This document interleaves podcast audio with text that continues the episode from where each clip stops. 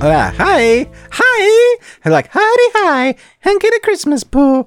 Uh, welcome to the best thing you watched this week. Hopefully, it is. It's the best thing we watched this week. Chris from Movies and Munchies, Ruben from the Ruby Tuesday. If it's your first time, thank you for joining us on the randomness of the best things that we watched, talking about the best things in movies, TV, whatever kind of is the thing that our googly eyes had a look at. That's what we're talking about. Also, in the only podcast section that's exclusive to podcasts, wherever you're listening to podcasts, we talk about the news and what we're looking forward to coming and any kind of stories you want to add in on there. Our Patreon, I'm very excited for this week. So if you want to join us, check the, the comment sections down below wherever you're watching this or listening to us. There'll be a link to our Patreon.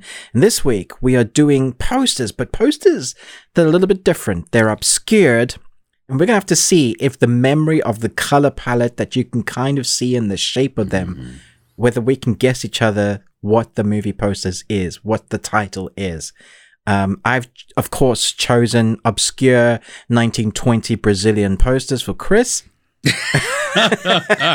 well, what I told Ruben is that I chose easy ones, or at least well known ones, but what he doesn't know is that most of them are in Mandarin. And oh, so these are. no, I think it's going to be a lot of fun. That's a good game. If it goes well, we may do it a couple of times. If you want to check out what we get up to uh, on our Patreon, we've already got on each other's channels. We've got a couple of videos representing what we get up to. And I believe next week we're going to add another kind of free look at yep. what it is you can get out of it. And it's a really fun one. So check out that next week. Uh, we had a lot of fun doing that one. But Yes. We should get into it. We're going to start yeah. with the, the movie quiz. Uh, yes. I didn't have anybody on my list, but Chris, I believe you might have had a couple. Yeah, yeah, yeah. A couple of people did uh, did get it correct, but our first person to hmm. get all three of the quotes correct. Now I'll give you the answers first. It's Heathers, Armageddon, and Coming to America. And I'm so thrilled that I got them all too. Hey, I didn't get them did. with the partial quote. Yeah, yeah. excited. Uh, nice. Uh, once I got the full quotes, I was like, oh, that changes what I thought it was. but now I think I do know what it was. And I, and I, I turned out I was correct. So that's awesome. But all about Mill One is the YouTube username. Uh, who was first to get all three of those? Congratulations! Congratulations! That's awesome. Woo! Yeah, that's Good cool. Job. So um, we'll have I don't know who's going to be the ne- the next winner. Ruben, do you have some some? I do. I, ha- I have new ones. Just a shout out again to Nostromo, who's been our leading champion for weeks on end. Um, he's the guy to beat, and obviously this week we have a new champion. So congratulations again, and uh, I- I'm looking forward to what people say because sometimes they say the most obscure opposite to what the film actually is, and that always makes me chuckle. Uh, but go ahead, give it a go. And if you do a really bad answer, we may even still say what your answer was just for the fun of it. Uh, okay, Chris, are you ready? I am ready. Well, as better as much as I can be. Okay. Um, two words. Oh no. Mr. Bitey. See, that sounds familiar. Okay. Okay, no, give me the whole thing. It's not going to help, really. Oh, oh okay. Fuck you, Mr. Bitey. no, that didn't help. That nope. was. Uh, and you've definitely uh, seen it, and you do like the film, I think. Okay. Yeah, I. It does not come to mind. So okay. Okay. okay. I drink your something. I drink it up. Yeah, to give that word, I think really does give it away, doesn't it? Yeah, I think it does. Yeah. Yeah. Uh, should I give it? Do people need it? I, mm, uh, yeah, go ahead. Unless, give it just out of unless you, yeah, okay. I drink your milkshake. I drink it up. Okay. Number three, the final one. Naughty vampire god. No. What? No. Okay. I'm going to be naughty. I'm going to be a naughty vampire god.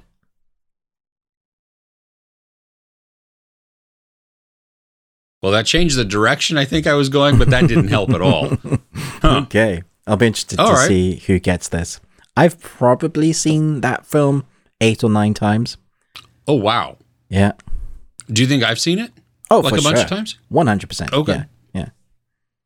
I- don't know how many times, but it's yeah, Okay. it, it's a good one. Well, Yeah. Well, so so I'm batting what thirty percent out of this one because I I. I I know one of them. The this first and the last, I don't know. But let us know. Put your guesses down in the comments, and we'll give uh, the winner a shout out next week. Um, who's it going to be? I don't know. Mm. All right. May I ask a question? Depends on the question. Well, I don't know. Yeah, well.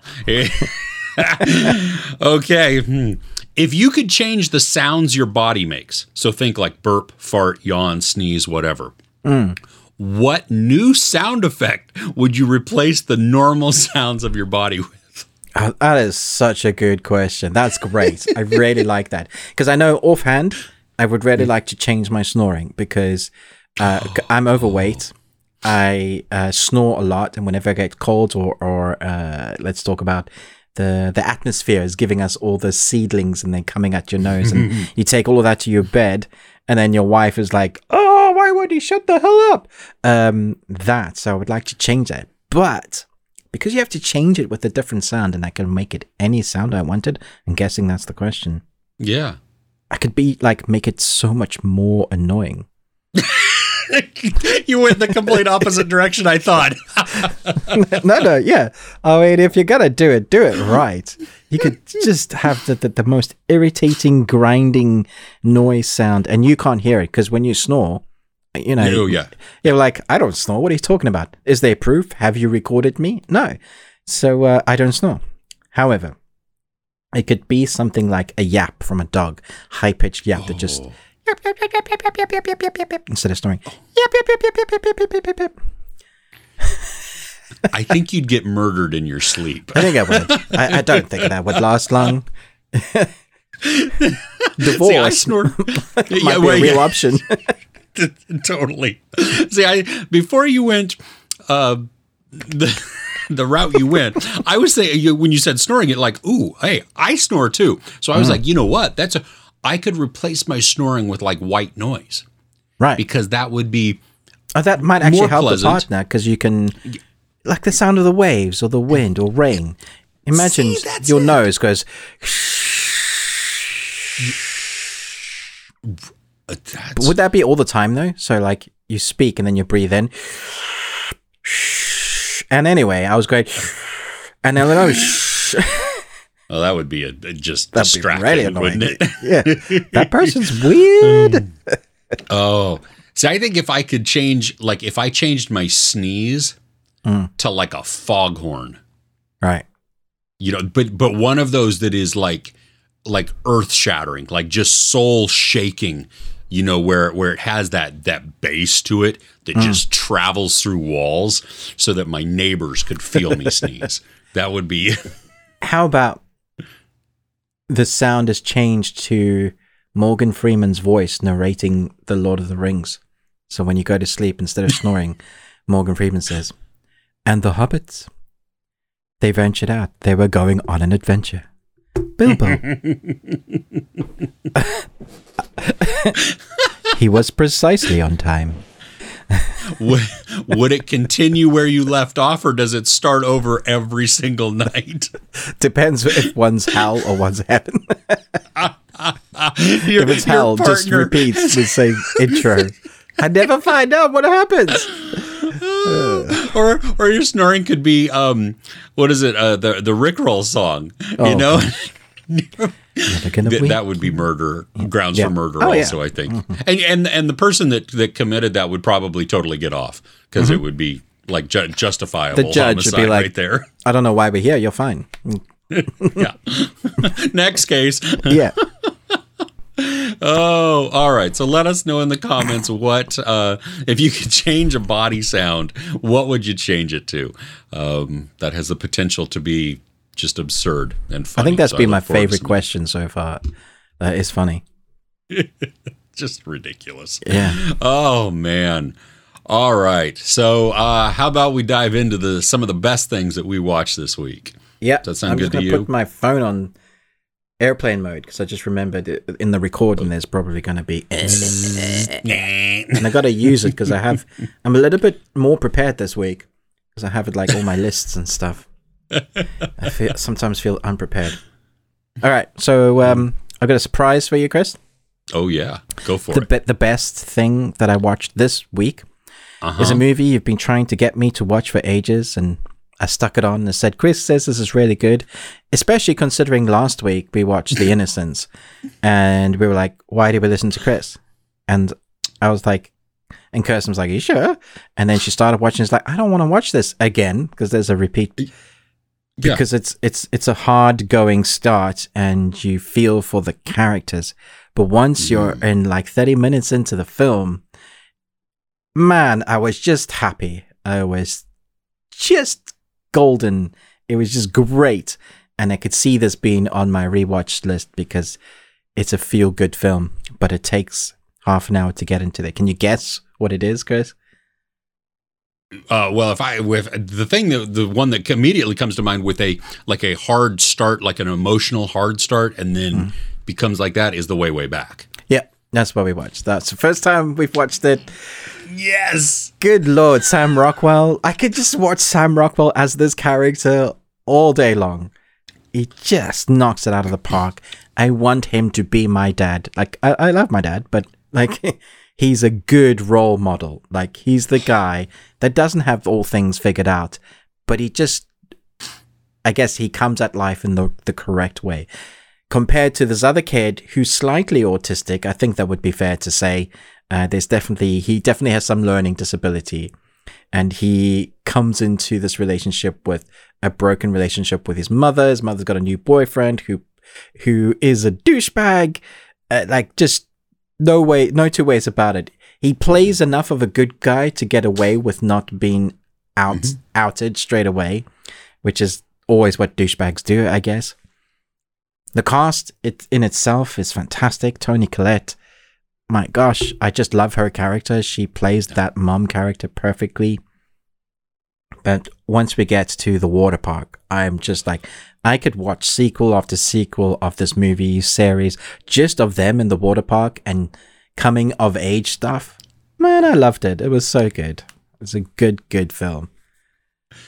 I'm so happy you guys got to watch this. I mean, this that's why it's like in my top uh, top five movies like of all time because I watch it. I'll watch it a couple times a year, um, and it really is. I mean, the the amount of the amount of humor that is in there. That you know, some of it, some of it is ridiculous, uh, which you know, and that's okay. Um, but then when it's mixed with the heartfelt moments, and I think these moments that that Sam Rockwell delivers, uh, they're so just they're touching, you know, and they're palpable, Yeah. and yet they feel genuine in this Exactly. conversation. Very real. Yeah. Yeah, Loved it. Oh, I'm so glad. nice. See, okay, so I've redeemed myself You've with a redeemed it. recommendation there. so it's 50-50 now next time. we'll see. We'll see your next recommendation. Oh man. All right. Well, you know what? What's funny is the top of my list is a Sam Rockwell film. Oh, amazing. Um, okay. Yeah, it's um See How They Run, which Hmm. is a murder mystery that uh, hit some theaters this week. I don't know how wide of a release it actually got. Um, Hmm. It's it's a whodunit. It's a like a play within a play almost because we have Sam Rockwell and Saoirse Ronan playing an inspector and a constable for the um, the British uh, police, and a murder has happened on the set of a play in West End, and the play is Agatha Christie's Mousetrap. Ah. Now, something that I didn't really know, and I only found out afterwards we looked it up, is that there is a, um, I guess, a clause that Agatha Christie's Mousetrap could not be published in a in a uh, in a book form or story like written story, and this then the like no film or anything until it had stopped playing in the theater for six months Wow. And and so like I, think Agatha Christie was like, ah, it'll be out in like twelve weeks, no big deal. um, so this started in like the fifties, and the the first time that it actually stopped was in 2020 because of COVID. Like it was forced to shut down. Ye- Yeah, and so it's um, but that that storyline that's real life takes form inside the movie. Oh, cool. And yeah, so you Nice have a you have a big you have a big cast of characters. You have Adrien Brody, Hmm. who is a director of the film um, Right. that they want to make of this play, and he narrates some of it. Hmm. And so he's uh, he's kind of aware, like uh, like the movie's mildly self aware of what okay, it is. that's interesting. Okay. Yeah, but really, I mean, Sam Rockwell and Saoirse Ronan together, they're um because she's like newbie, like just a like like entry level constable, and he's inspector, and they get paired together, even though Sam Rockwell doesn't want to be paired with that, and so you have her. Um, she's very bright, but she's also New. excited and so Okay. she she she reads into things and jumps to conclusions Yeah, like I've seen a bit of the trailer. Yeah, which is like, it's this. And he's like, no, it isn't. it's not that. so yeah so i think if you've seen the play well if you've seen the play you know what the movie is but um and you know what the reveal is but yeah i didn't know either and so there was the who done it i think from a mystery angle it works it Nice. it, it keeps you guessing enough but it's also lighthearted so Hmm. it's not this this absolutely oh my gosh you know this mm, what is it spellbinding yeah yeah it's it's certainly not heavy and dramatic like in that moment i mean there's some dramatic moments to it you know mm-hmm. and you feel some some weight between the characters but it's you have a lot of fun and i think that's really what it came down to is that i i felt good while watching it and it, mm. made, it put a smile on my face when it ended because it was like you know what that I just had a good time watching all of these characters and and what they bring collectively collectively Yeah. to the to the presentation. Yeah, uh, it it's had a limited run here for a while. Hmm. It's been getting mostly good reviews. It's not one I've had a chance to get out to go and watch because the world kind of shut down on this side of the pond. We obviously lost our queen, and then we had to Mm-hmm.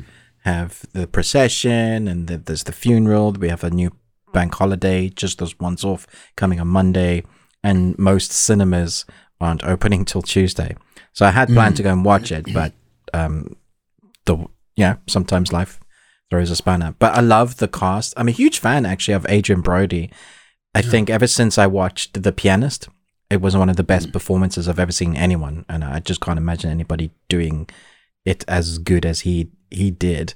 And then I like him in action as well because I'm a big fan of his Predators movie. I thought he was really good in that. So I'm excited to see him, particularly with Saoirse, just from the little clips I've seen. Looked hmm. really fun. Yeah. Yeah, it is. Well, I hope you get to check it out soon because it is. Yeah, it's a lot of fun. Nice. Um, Okay, this is another old one. We've been watching uh, the Cobra Kai. It's really popular at the moment. Oh yeah. Uh, and I guess I'll dip into a bit of news just just this week. Cobra Kai. Um, I guess we don't know for sure, but people are guessing that Sony are doing a movie to wrap up the the series. We don't. They haven't said it is, but there's a new Karate mm. Kid movie coming, and that's the that would be the only logical thing to do. Kind of give it to give it a bit of budget, and finish off with the mm. the last season, that tournament arc, which is really cool. So I mentioned last week, I think that the next Karate Kid is coming to Netflix, which it Oh, is now, yeah. at least in the UK. So we stuck that on last night and had a watch of it. And I remember when it first came out, critics just poo pooed it, mm. they panned it. And there are bits in this movie where, like, some of the martial arts is just bad. It's like watching Miyagi having to fight a dude that's taller than him. So they have to create hmm. a martial art to make him bend down. So Miyagi, is old dude, still trying to do like a, a really low spinning kicks. And I was like, wow, this really kind of fits in with the adults doing martial arts in Cobra Kai now. It kind of fits in the, the bad sort of martial arts that isn't quite good, but mm-hmm. you love it because of the cheese and nostalgia. Now, this has Hilary Swank as the young teen And I gotta say, this was loads better than I remembered it being. I was just like, this has so much more heart. There's storylines in here that I just wasn't expecting. It starts off with them respecting the Vietnam War with um, uh, Miyagi there in his suit, and then he kind of gets roped into looking after or trying to help look after this young Hilary Swank daughter who's lost her parents. So she's grieving. She doesn't know how to respond. We get the people at the school that are the bullies, kind of. They remind me of Nazis, actually. They, they have like this mm. emblem on their shoulder. Um, the bad guy that plays the leader of the bad guy is classic bad guy. You've seen him in Starship Troopers, that kind of thing. You just know there isn't much fleshing out there with these characters. He's just bad for the sake of bad. Uh, but the heart of the story comes with Miyagi doing his his training stuff again mm. with the new Karate Kid, and it's believable that she knows how to do martial arts because there's been a, a history and an origin there that she's done some stuff already because she'd learned from her father. Her father learned from his father, and his father learned from Miyagi. So there's this whole oh. really nice loop. It was nice to see them nice. interacting that way again.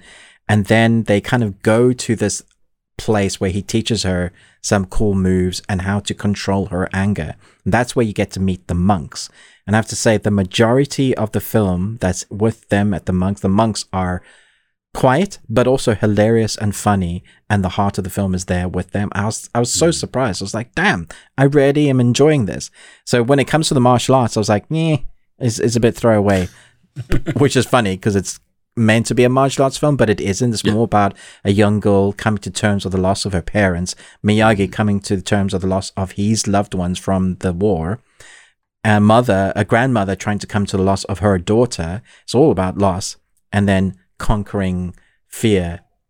You get the martial arts, and you get the the story of this is the this is the the meaning of what it means to control yourself using martial arts, what martial arts is actually for, the real meaning behind that. And the best lines come from Miyagi doing his, you know, he has these little tidbits of wisdom that are always in a question, you know, frustrating until you understand what it means. Uh, and that plays itself really well in this. This was so much better than I ex- expected it to be. Definitely better than Karate Kid 3 I think the next Karate Kid, because you have Karate Kid 1, 2, and 3, and then you have mm-hmm. the next Karate Kid. And I'm not even going to talk about the Judo Kid. I don't know if that's that's why that's even in there. uh, I'm gonna have to. I'm gonna have to rewatch this. I uh, honestly, I believe the last time I saw this was when it came out. Yeah, like so. I think that's probably think the I've same for a lot of people. Yep. Yeah.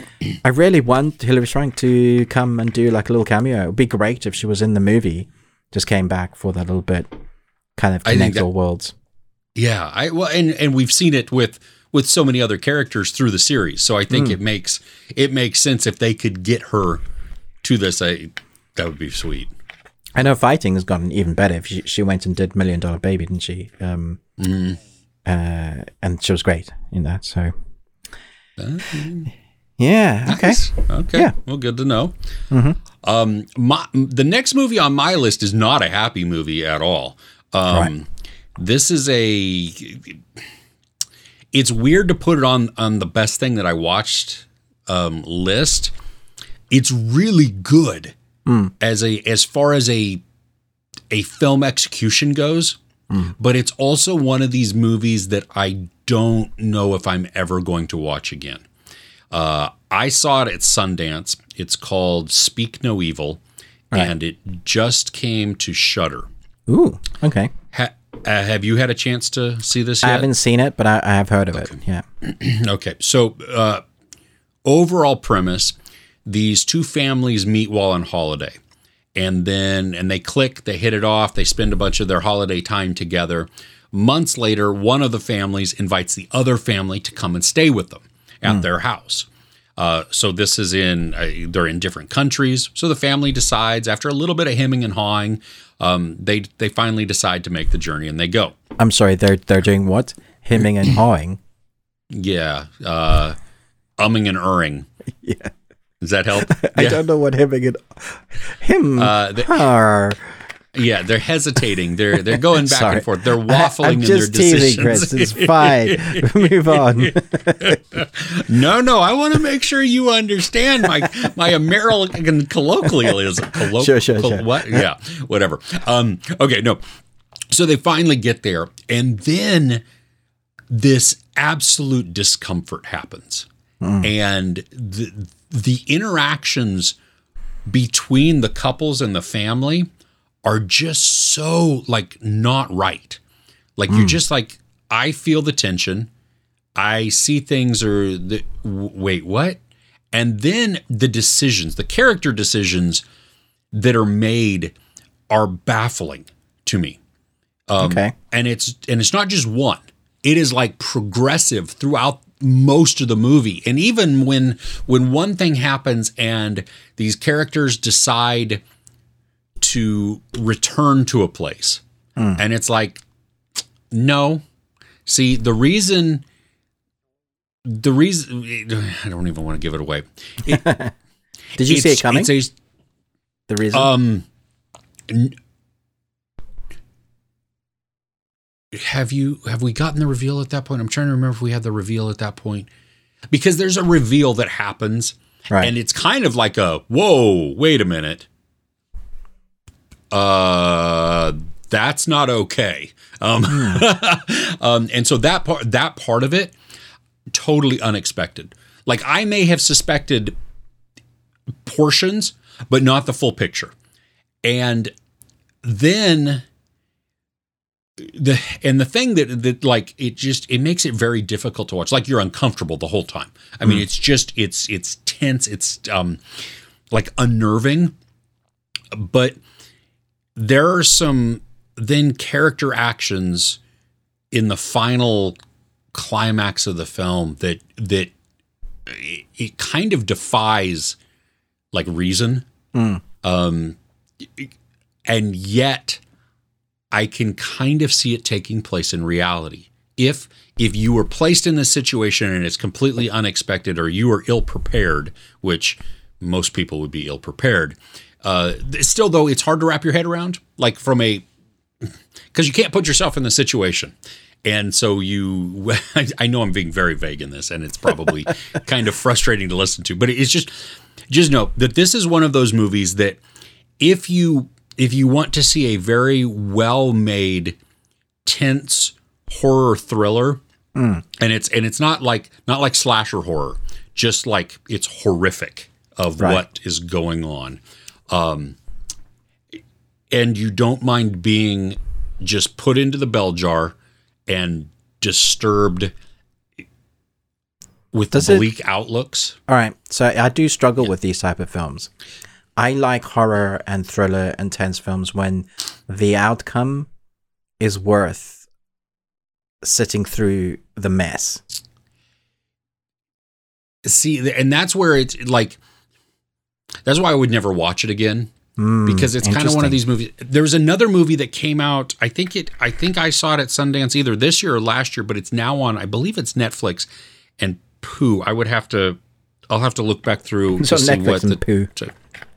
Yeah, yeah, no, it, it- that no, that wasn't the tie-in. But there was another movie where it, it takes place in Australia, in the outback of Australia, and this couple is kidnapped, Yeah. and um, the the the movie just like it just spirals and descends into just darkness Not the you hills know, of eyes. and almost like that. Yeah, but you there's you always have this glimmer of hope, like ah, there's going to be some redeeming moment. Our hero is going to be able to rise above this or rise through this, or something is going to be, you know. And in that movie that I'm thinking of that was on Netflix, that doesn't happen. And so it's, you know what I mean? Like, even though the execution, the movie might be really good because of the way it leaves you, you, at least for me, it's not something that I want to watch again. yeah. Um, and, and I, I think especially because this movie, The Speak No Evil, it continually gets darker and darker as it goes along.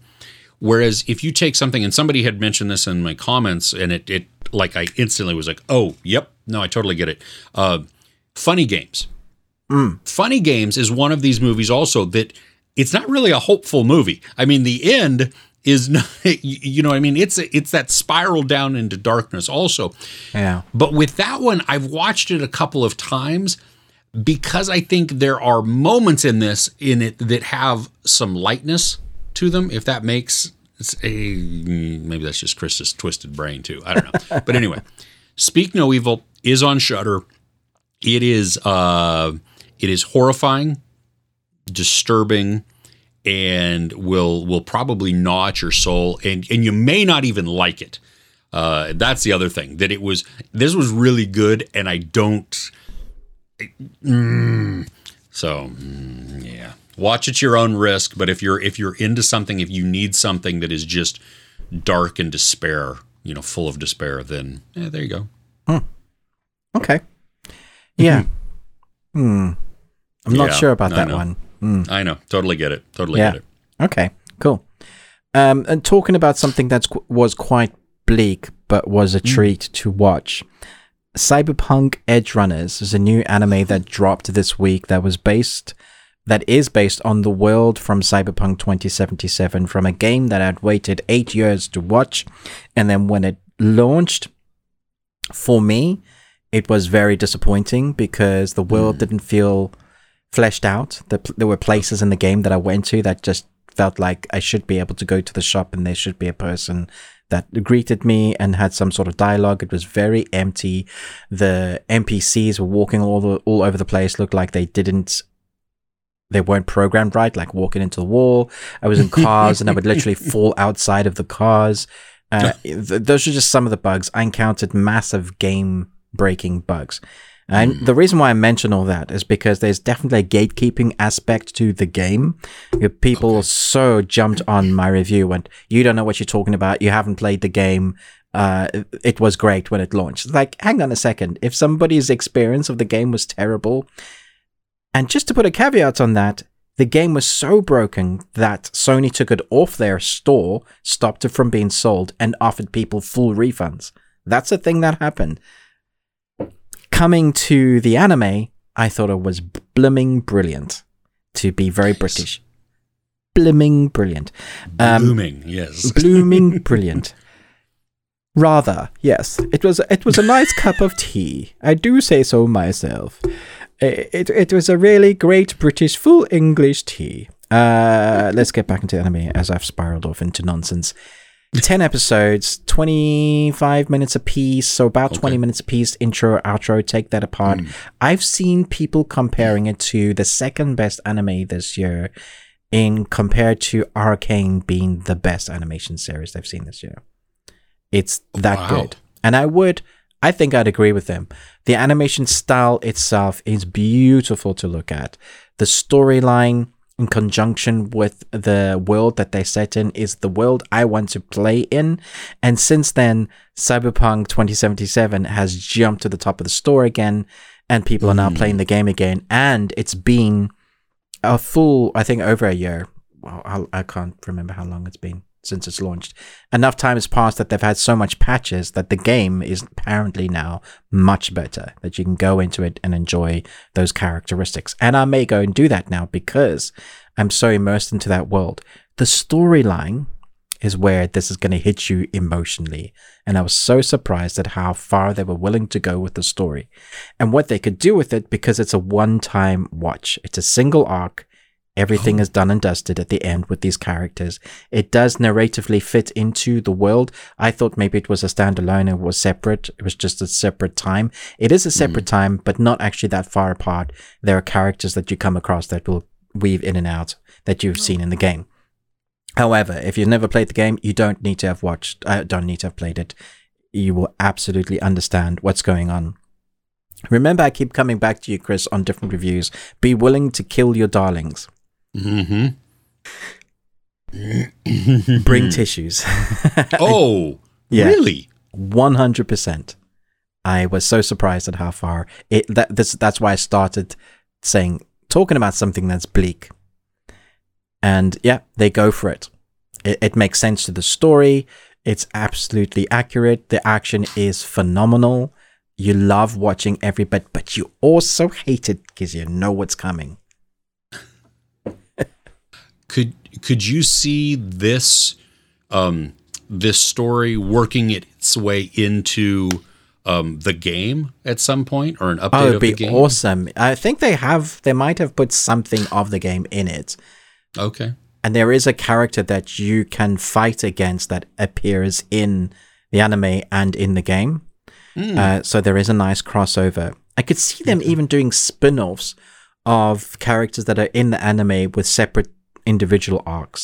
But I don't think they, I don't think they should definitely try and force a sequel because it, it would undo everything that you know, sometimes you get sequels and stuff that undo the emotional impact of what has happened, Yeah. and that's not what I want. Even though I want all the characters that I've kind of fallen in love with to be okay, that has that would weaken the story. Then it wouldn't it wouldn't stand on that hill. We go. Remember, we did this, and we were brave enough to do this. Uh, yeah, don't do that. It's a really great time. It's fantastic. Nice. And that's all out at once. I mean, oh, Mm-hmm. the whole season dropped. Okay, cool. Yeah, Right on. Fun. yeah. Cool. Uh, so what's next on your list? You, so this is a recommendation from you. Oh, um, a, a couple weeks ago, you uh, you told me you're like this is this was the best conversation I was telling my wife. Um, So Ruben, a couple weeks ago, Ruben was uh, or maybe last week even I don't know. Um, Ruben and I were messaging back and forth, and he's like, "Hey, have you seen Wedding Season?" And I'm like, "Oh yeah, that Indian uh, rom com on Netflix." And he's like, "Huh?" He's like, "No, it's on Hulu." And I was like, "Huh?" And What is happening? what? What are we talking about here?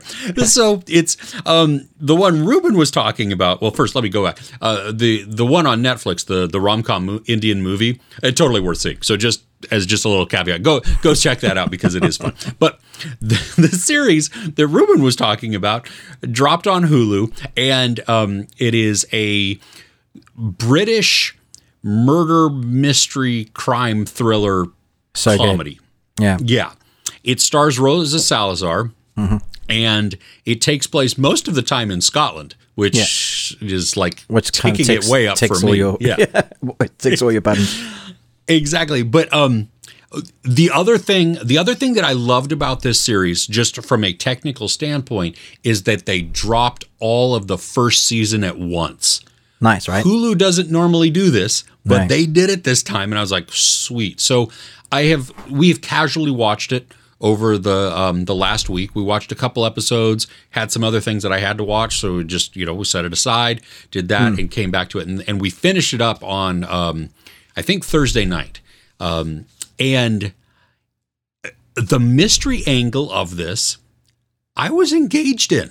Like I was it's a the premise we have a um this guy and his friends who go um just through the wedding season of like I guess this the early or late spring to maybe early fall that summerish period there. Think four weddings and a funeral. Really. I mean think think that movie where you have this group of friends who just go from wedding to wedding to wedding to wedding and you get to see some of the weirdness that happens and the dynamics between the friends at these weddings.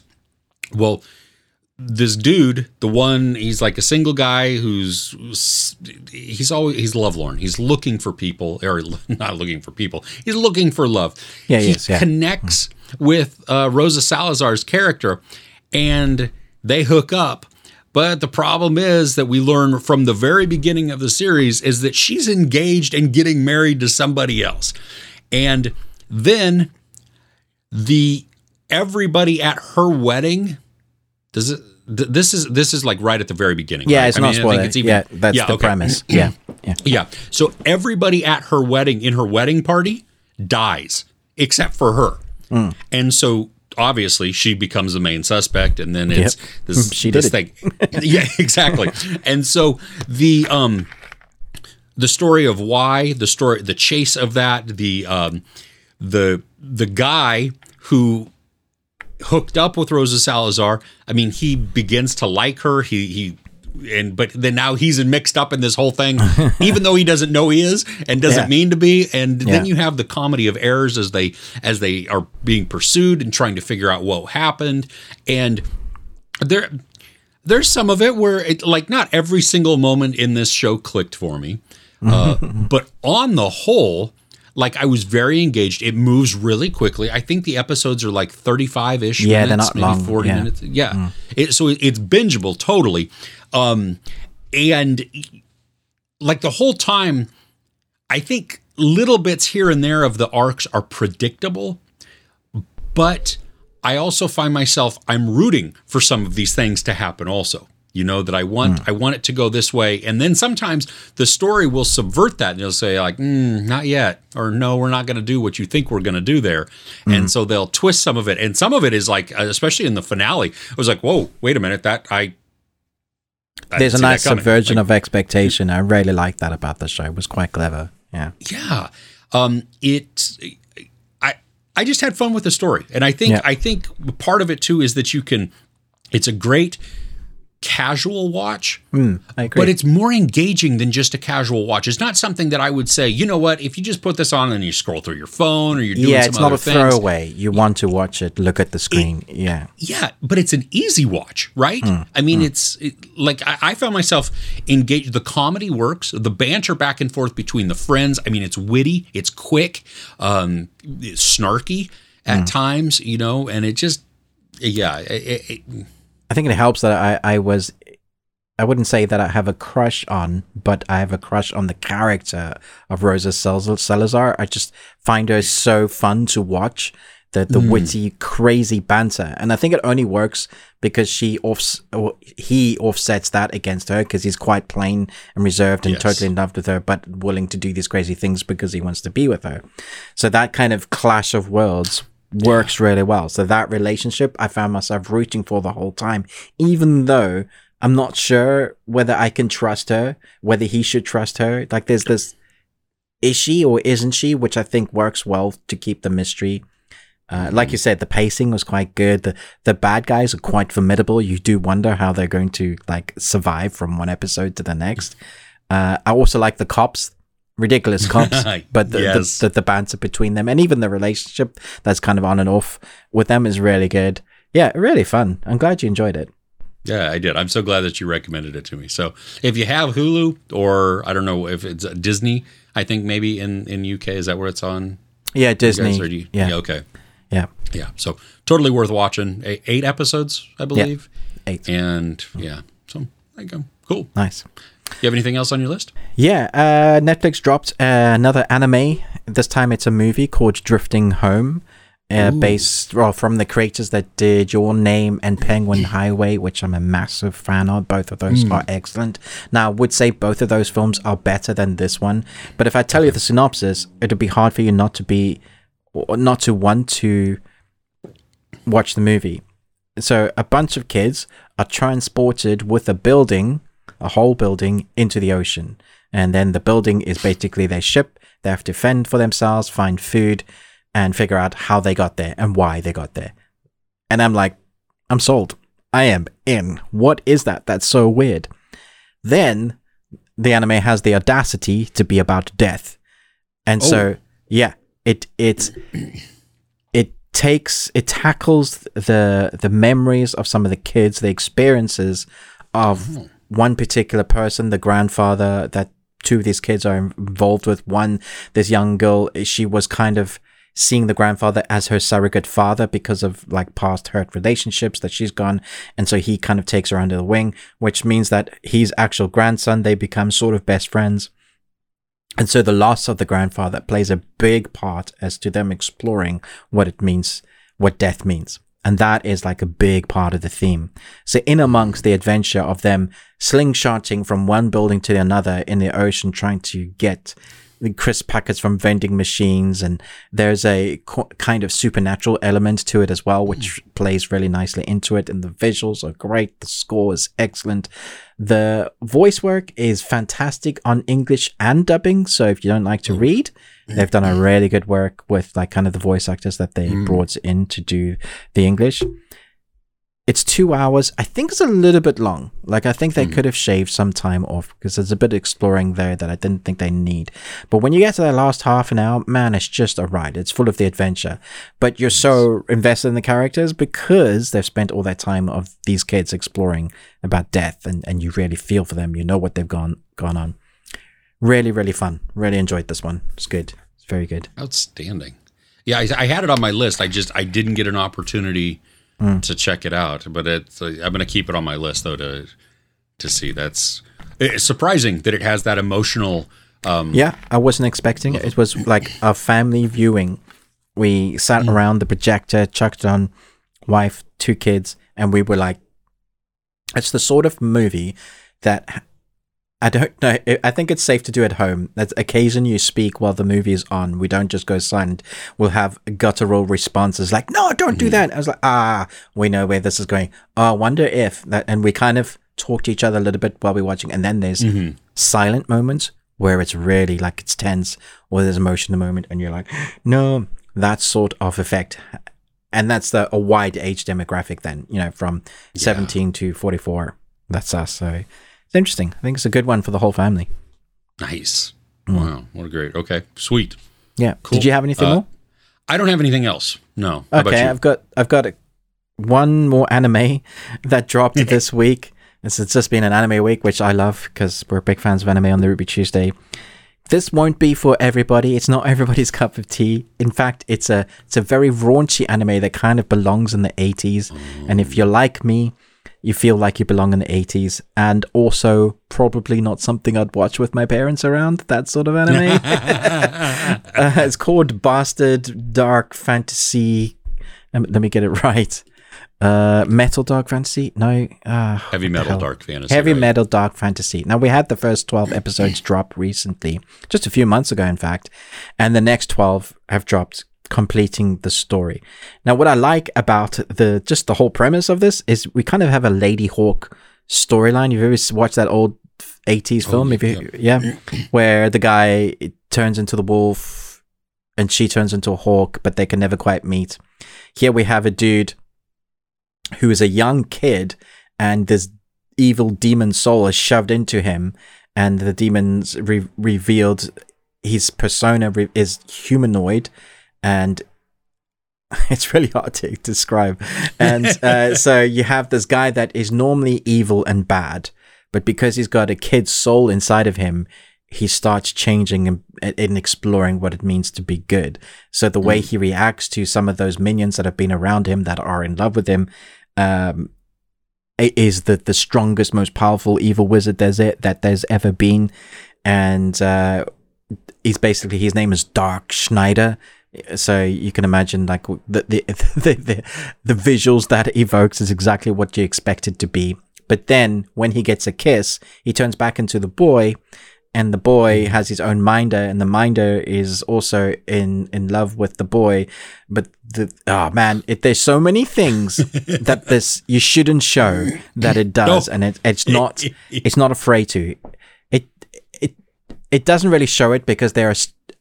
St- strategic moments of cloth and loincloth and things that when it comes to nudity and stuff it it will show what the, the person is doing but not show it you know so they get Ah, away yeah, with yeah. it then you have the crazy metal soundtrack, which works Mm. very well for the sort of 80s nostalgia craziness that this anime is. The animation itself looks great. It's not afraid to do gore and have bodies explode. You know, it reminds me of some of those dodgy anime series that people love have a cult following. I found myself kind of enjoying this, which is why it's on my best thing I watch because it's so crazy. It knows exactly what it is. So it's the type of hero anime series where everybody will say their move before they do it. I'm using Sun God chant, and now you will know the full extent of my power. And then the other person will be like, Yes, but I counter with the devoid black hole moon dragon attack. And that's what it is. And it's so stupid. But it feels like it's a parody of all anime because it has the Oh, it has all the quirks of everything that is bad about anime all shoved into one anime and it feels like it's 100% done on purpose so it's funny over the top raunchy probably sexist probably like you know some people will be like you can't do that on anime well they did and they can and they've gone for it and they've said here it is enjoy definitely kind of a cult following for this Um, one always interested to, interested to see what people's reactions are to this type of stuff, especially in this day, day and age. I thought, wow, Fair play. You're quite brave doing that now, uh, and I respect that. nice, nice. I I still have to see the first uh, the first part. So maybe now that all we'll see how out, long like, you I can- last. Uh, like I'm expecting a text, Ruben. What is this nonsense? well, I like I like irreverent humor. Um, Hmm. you know, and and and some craziness like that. Um, Hmm. I think it. I think it'll depend on if I can get engaged in the story enough to to hold me to want to Yeah. watch all the way through. yeah, there's enough of an arc there for you to go. Okay, I kind of I want them to survive because the bad guys are so cliche bad guys that they're willing to do everything. So the good bad guy you are rooting for, it's yeah. um, okay, last thing, last couple of things I wanted to talk about. Obviously, had a lot this week.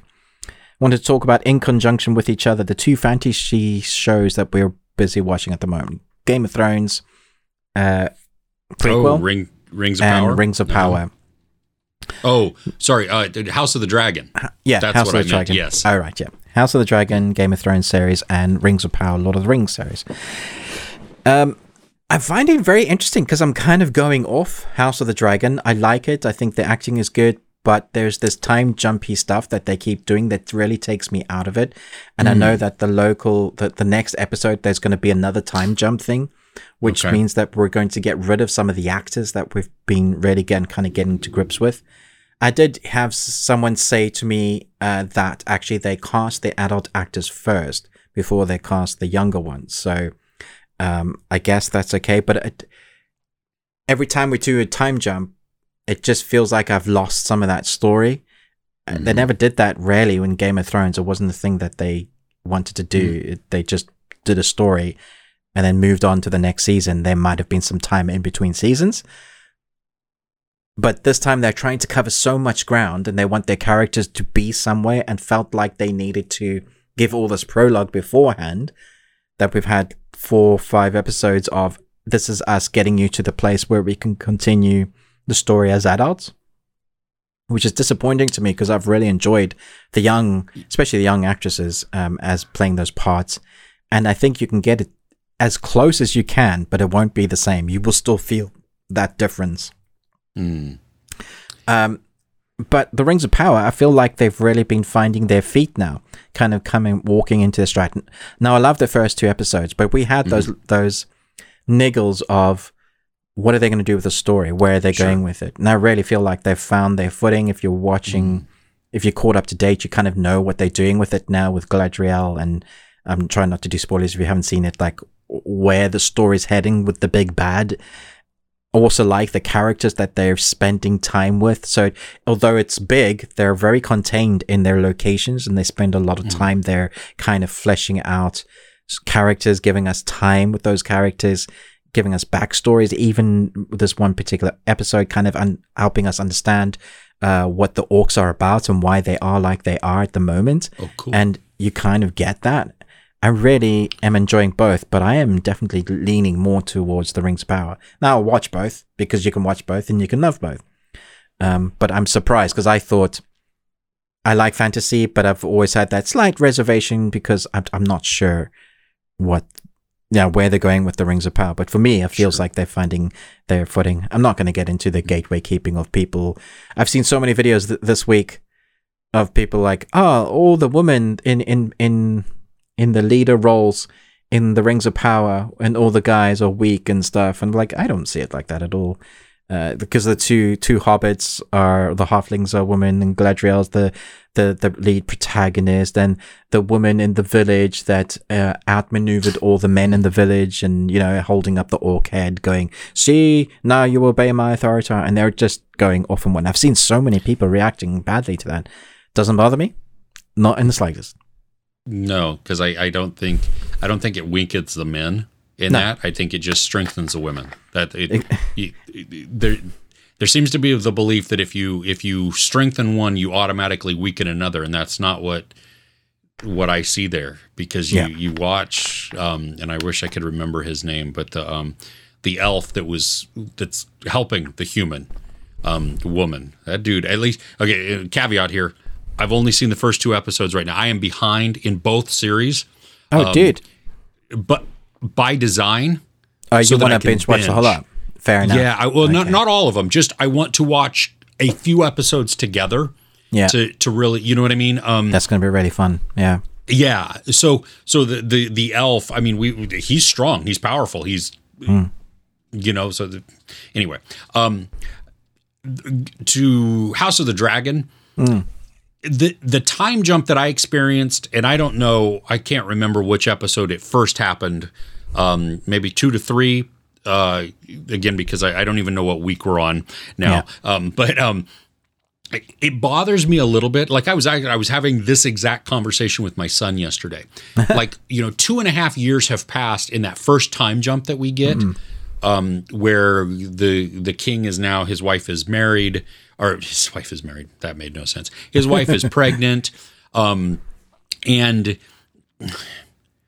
there there had to be other things going on during this time other political schemings other you know and i just it, it it makes me very curious at how long do they actually expect this series to go because what it feels like is that they don't expect it to go very long because they're rushing us Yeah, like one the season's going to catch up those 300 years, which yeah, is ridiculous. Yeah, I, and I'm like, well, don't. I, why would you do that? And I know that. Um, I knew. I mean, because we've seen uh, Olivia Cooke as as the cast, um, the adult cast of um, the King's wife, and I Hmm. can't remember her name. Uh, uh, anyway, because I Yes. haven't watched it in a few weeks, my, my brain's all jumbled, and I've watched a ton of other stuff. But um, so I know I know a time jump is coming at some point because you have to transition from these characters being being um, mid teenagers to whatever age they're going to say they are. But I just didn't think that it was going to come so quickly. And I, and again, yeah, I, I'm very I'm confused at why they feel the need to rush this along. Where I mean, think back to the first season of Game of Thrones. I mean, a lot, we- lot. Yeah, there was time. They spent time, and I think it was needed. Yeah. Yeah, it's world building, right? And this hmm. is the same thing. While we are familiar with this world, we're not familiar with this world. Hmm. We're we're familiar with this world 180 years in the future or something, whatever that is. So it's I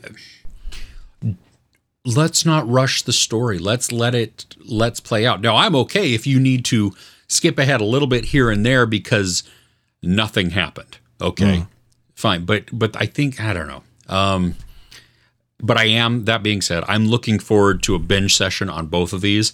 Uh, my youngest son, who is caught up now, I believe, on the Rings of Power, um, he may have been caught up last night because he had one more episode, I think, the cur- the current episode, um, and so he he got home from work and he's like, "Yeah, no, I got to go. I got to watch this." I'm so I'm I'm excited. I it like from the one episode to the next, he's like, "Oh, this is getting really really good," and so it, just seeing him excited about it makes it want to watch it even more. But I'm yeah, I get I have a good binge session coming. Nice. For, for yeah, that's going to be fun. Um, the last thing I want to talk about is the state of Disney. okay. There's a there's a statement. there Oh for yeah. Oh, yes. Yes. Okay. Tell me your, your Sorry. thoughts before I go into grumpy mode. Well, okay. So uh, last week was the whole D23 um, ex- exhibition type of thing where they unveiled a ton of stuff. And in our news section um, last week, uh, Ruben and I talked a bunch about some of the new titles coming out. You know, some of the things we're really looking forward to. Some of them we went, huh? Why are you doing this? Whatever. Um, the the internet apparently um, which shouldn't be a surprise, and yet it is every single time, is just all of the um, all of the racists just came out of the woodwork Yeah, to grumble and complain about a black Ariel, and um, which I saw a funny meme the other day and was like, I don't know what you all are complaining about. Ariel's always been black, and it showed somebody like in Microsoft Word going down in the fonts, and it says Arial black, um, which was just it, it made me chuckle, and it was like this is going to piss a whole bunch of people off. Um, For sure. But yeah. Ruben and I, and I'm sure everybody has seen it by this time, but this this I think it was a TikTok originally, it, a, a quick mobile video of these little girls seeing the Ariel, tra- the Little Mermaid trailer for the live action. Now we all know my my feeling on live action stuff. I just I don't know why they exist. They don't need to exist. I hate the live action adaptations for almost all of them. But this one, this one's important because you see these little girls like squealing, like hmm. when they see. It's important to notice, no, notate that these little girls are black and they see when they hear and then it shows Ariel and they're squealing. She looks like me. That's like me. Oh my god, it just gave me chills. Just like literally to rethink that. It this is why representation matters. That that you have these little girls who forever other than um, the princess and the frog, I think, have not had a black princess, a black character to you know to look up. Nobody they haven't been able to see themselves in any of these movies. It has been dominated by just white characters. And Yep. and especially when you think about the fantasy elements that we have, the fairy tale elements that we have in this, um, why can't they be other colors? Why can't they be other shapes? There, there, there is baffles my mind. Um, but I loved the fact that we had these. This video exists of showing these little girls like like crying almost out of giddiness, out of just shock and surprise, and it pure joy of seeing a character who looks like them. What shouldn't we all be able to uh, to look at a movie or some some entertainment and go, "Hey, that's cool that I, that there's a person in there that looks like me." Yep. Sorry, One hundred percent agree. No, no, that's good. So that that is a really positive thing that from Disney. However, putting that all aside, I've now cancelled my Disney subscription. I actually went ahead and did it.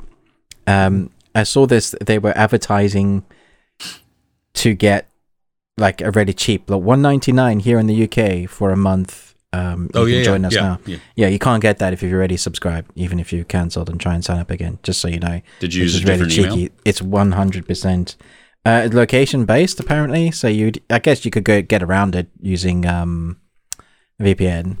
Oh, but you, you don't want to have to use a VPN every time you access No, to watch it at home. Not not like No. you're trying to not like me watching Derry Girls on Channel Four. exactly. um, I'm just, I'm really worried about what's happening with Disney, eh, considering the state of some of the shows. Now, we talk about live action a lot of times and uh, how they're not needed. You just need to go. Disney have managed the unthinkable and united the internet and critics uh, with, uh, I can say Pocahontas, um, Pinocchio, Mm. like one thirty six percent and one thirty percent. That's like, and all the ratings. It's just bad, and that's not that Tom Hanks is bad. It's just it's a it's a bad movie, that didn't yeah. need to be made. Yeah, especially when you got the other one coming out, which I think everybody's going to be on board for. Yeah. yeah. Uh, and then, if you remember when She Hulk started, I watched the first episode and loved it. But every every single episode since then, it's been getting, getting progressively worse, and the CGI has been getting progressively worse. and I'm like, why does She Hulk's eyes go one way and the other one goes the other way when she's looking at something? And why does she look like she's absolutely a cheap video game character now? The the, the green, like oh, she doesn't look real. And then why are they? there are so many jokes in this that just don't land. And then for the mm-hmm. length of the episode, twenty one minutes, the last couple, you take out the the seven minute credits and the two minute recap, literally twenty one minutes. So you're asking people to be invested in a storyline that's chunks of a skit uh, which because that's what they've they've set up their arc to be, and then every single episode at the end they'll give a little bit Easter egg, and go, "This is why you should watch the next episode because this thing might happen." This week's one was a, a mask of some kind, and uh, I know the internet was like, "Oh, that's amazing." The thing is, it's not funny. And I had an, uh, not an argument, just a discussion with someone saying, "I'm not the dem- demographic for this." Fair enough. I'm not the. De- I'm not uh, young ladies up to 48 years old or whatever who are lawyers and perhaps uh, looking after uh, superheroes. Yeah, very niche demographic. At the same time, this is a superhero series mm-hmm. whose cousin is the Hulk, who they mention all these other characters that is kind of a stepping stone into the next Marvel movies. It's always been the way. That's what that that's how they set it up. You think about all the other Marvel series, they've somehow connected to the universe, also had a wider demo age demographic, and their marketing for this one suggested that it was a wider demographic, not just for uh, that specific niche. So I was like, okay, fine. Maybe I'm not the demographic, but it should be. The episode should be long enough for you to get into grips with. The thing is, there is no arc. None. What's the story in this series? So I'm taking Pinocchio, I'm taking Marvel, uh, and I'm going, what is happening with the, the thing that used to be, it set the bar. Mm-hmm. Uh, the only thing that it's, it's got going for it for me at the moment is Star Wars, which I'm looking forward to. Kind Andor, of. Right. Yeah, Andor, because I've seen the initial reviews. I'm going to be watching it this week, which I'm very excited for. Uh, well, the first four episodes anyway. Uh, I've seen a few reviewers say there's no Easter eggs in this uh, series, and you're like, what on? Why do you need Easter eggs to? the, when I saw Rogue One um, in IMAX, they did an extended preview of of um, Andor, and the director said that this is not fan service. Yeah. We're telling a story here. And so you know right off the bat, okay, we're just going to watch a Star Wars story and I'm like I'm I'm excited. Like the little scene that I saw between Diego Luna and uh, Stellan Skarsgård within that oh, I'm like yeah. It's also apparently slow, which tr- relates which, which translates to because people I don't think people understand what slow is and what story building is. The first yeah. two episodes are literally that's just them building the story, and then three kicks in like an action movie. And, and what I've been told is that the action is like old old style real world explosions, which is why we're not getting that's why they didn't film like with the screens. They did the sets, mm-hmm. they built it. The more I hear about this series, the more excited I am. So for yeah. me, Disney at the moment is Star Wars. I'm unfazed by the new Marvel phase. See what I did there? Yeah. Because uh, if I if I were to rank all the Marvel films and series that I've watched this this phase, they are subpar. They do feel rushed. I enjoyed some of them. They're not awful, but compared to the previous seasons uh, phases that we've had, just feels aimless. They don't don't really know what they're doing. Every time they give us mm. a something, oh, we're definitely doing Kang's universe with this universe uh, storyline, the multiverse verse, but then we release another two multiverse movies that have nothing to do with that. And you're like, what is happening? What happened?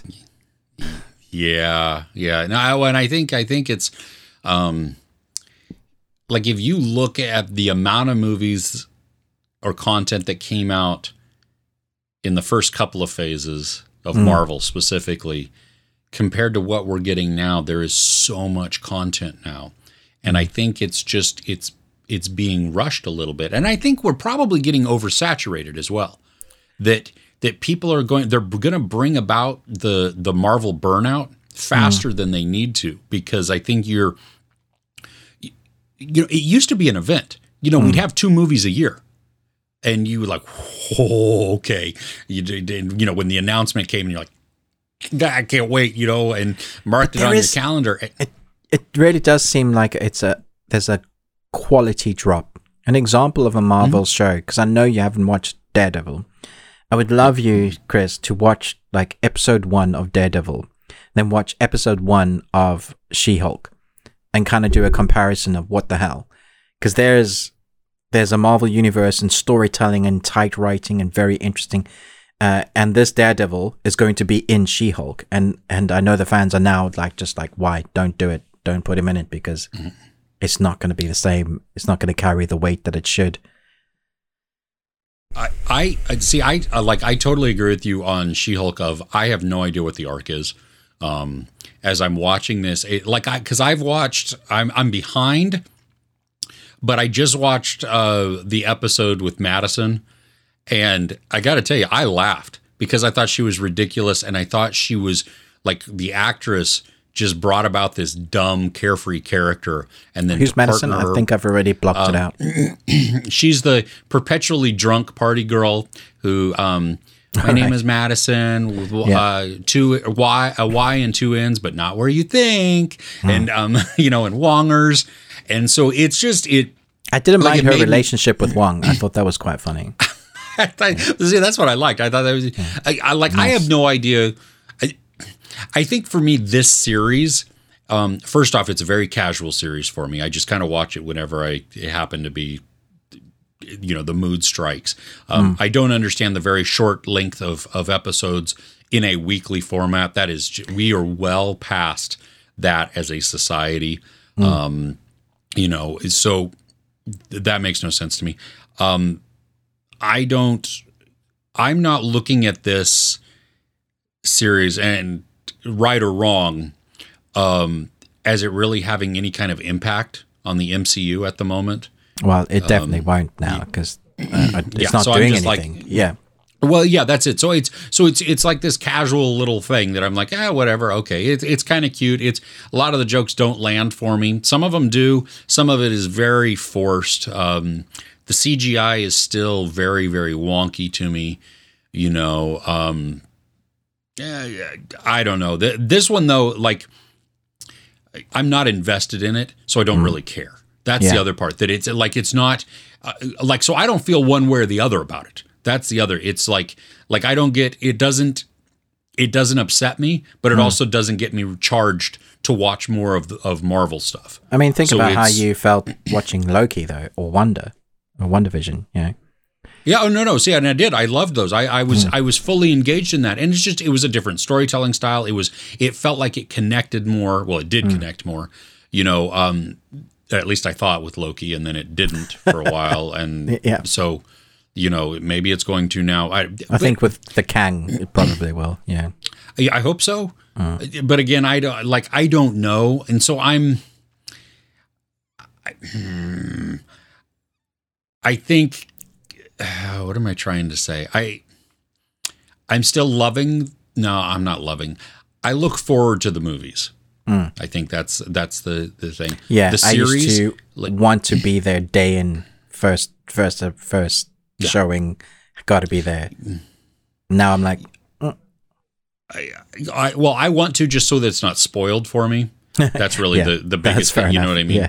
um, I, but I got to say, you know what? Um, and I don't know if I'm in the minority or not, but when they showed the trailer, when I saw the trailer for Secret Invasion, the series that is coming to to um, Disney, it's a Mar- you know Marvel. I am like fully on board for this. If if they can execute the show the way that the trailer uh, made it appear, then I am. I mean, it was intriguing. It was kind of dark. It was actiony. It was. Um, that was it the Sam Jackson one. Yeah, and and um, oh, why can't I remember his name? I love him. Yeah, He he's was a great in, actor. I um, know you mean the Changeling guy. Krennic. The- yeah, Yeah, yeah. He- Oh, he's so good. Like I'm, I'm really like uh, yes. the dry okay, so we- as well. It's really good. yeah. So I, yeah, no, no. All right, we'll leave it at that. So I just want Okay. to take us off on a tangent and talk a little bit about what's going on with Disney. Plus, they've got their ad version coming up of the platform where you can pay the same amount for watching with ads or pay more money. So Yeah, that pisses me off. That that is that makes my blood boil there. Um, but we've already talked about that a few times, so we I'll have. just leave it's it there. fine. You can. Yeah. Uh, that's everything that I've got on the best thing and Okay. rants. and rants. Okay. cool. Well, uh, we are coming up in just a minute. You're going to have a time jump. You're going to have a little quick edit there, and we are going to talk to the director of uh, an indie movie. Ruben had discussed it, brought it up a couple weeks ago. I had the opportunity to see it also. It's called Space Waves, and we're going to sit down with the director and just have have a good conversation. So I'm here. We're here with Spencer Whiteout, uh, the director of this fantastic new indie film, Space Waves. You can check it out on iTunes now. We're going to leave the link and description. In the description. That was a tongue twister. Leave the link in description in the description. Nice. I'm very excited to talk about this, but first, I kind of want to say to Spencer, I felt like you were aiming this film at us. because we podcast, and there were moments in the, in your film. I was just like, "Hey, man, that's a little close to home." did, did you? have you been, how long have you been watching? How long have you been planning? No, right. I, I thoroughly enjoyed this. I'm very excited to kind of talk to you about how and why and when, because it's very interesting to me that you've been filming this over a number of years.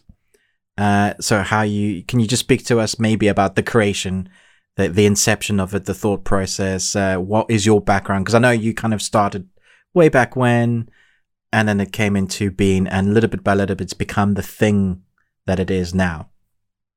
Yeah, so I mean, the story is very uh, long, but a short summary is basically that uh, summer 2017, I started writing the film, and then uh, summer, and when then we did a bunch of pre-production from from 2017 to summer 2018, and that's when we did principal photography. And so I was at Biola University at that time, and so I basically just enlisted a bunch of my uh, film school friends, and we drove up to NorCal, up to Grass Valley, California, which is where I grew up, and we shot the movie up there.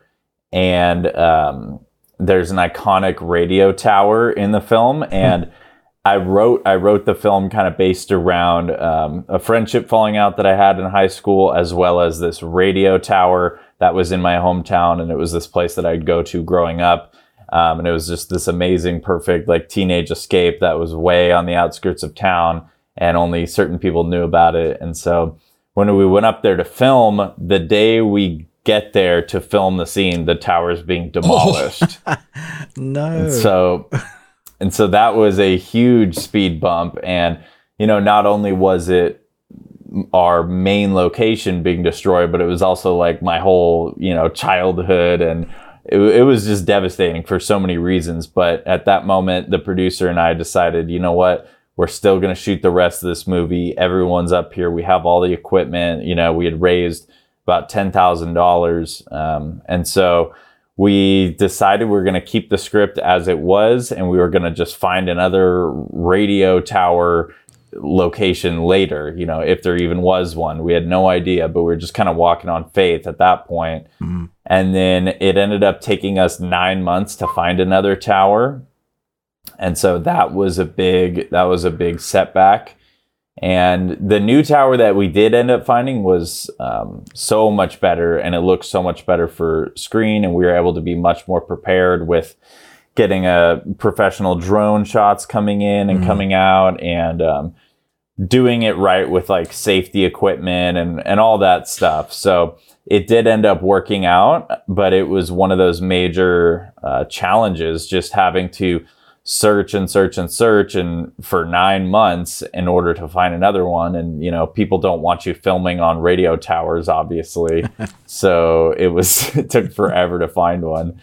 Um, and then from there we continued doing um, a, a handful of reshoots and re-edits and adding scenes to the movie because it's about a podcast, and so we wanted to have we needed to show more of the podcast in the movie, so we ended up adding all these uh, podcast montages where you see the character other you see the Space Waves audience listening to the podcast, and that helped build out the world. And then um, let's see what else. We added narrations to the film because that wasn't the original plan. And so then we decided, oh, let's bring the podcast to the forefront. Let's mm-hmm. have the main characters, Marvin and Joey, kind of narrating certain scenes and just having their comedic, quick banter going back and forth. And so that really helped as well. Um, I know I'm kind of jumping around a bunch, but then um, finishing finishing out. Um, we kind of we shot the last of the film in uh, mid 2020 and so kind of the bulk of filming took about two years um, and then after that there was another two years of post-production and so when when you're working on a super small indie film um, post-production takes forever because you know we had to work work work save up money and then pay for the color grade, you know, a few thousand bucks, and then save up and then pay for the sound design and the score and, and so on. And so that was the main reason why the film took so long. And so it was a real test of patience, a real um, endurance race. And then once we finally did finish the film uh, in summer 2021, we had a nice premiere in in Los Angeles, and we rented out this awesome warehouse and like brought in you know projector and sound equipment, and we had like three nights, you know, Friday, Saturday, Sunday, and um, you know, tons of friends and family all came out to support, and that was that was really really cool. Um, and then the journey is not over there because then it's like, how do you get a small indie movie out there to the rest of the world? Yeah. And so then we spent the next year uh, figuring out how to get it onto iTunes, Amazon, Google Play, YouTube, which is where it's available. Go check it out there.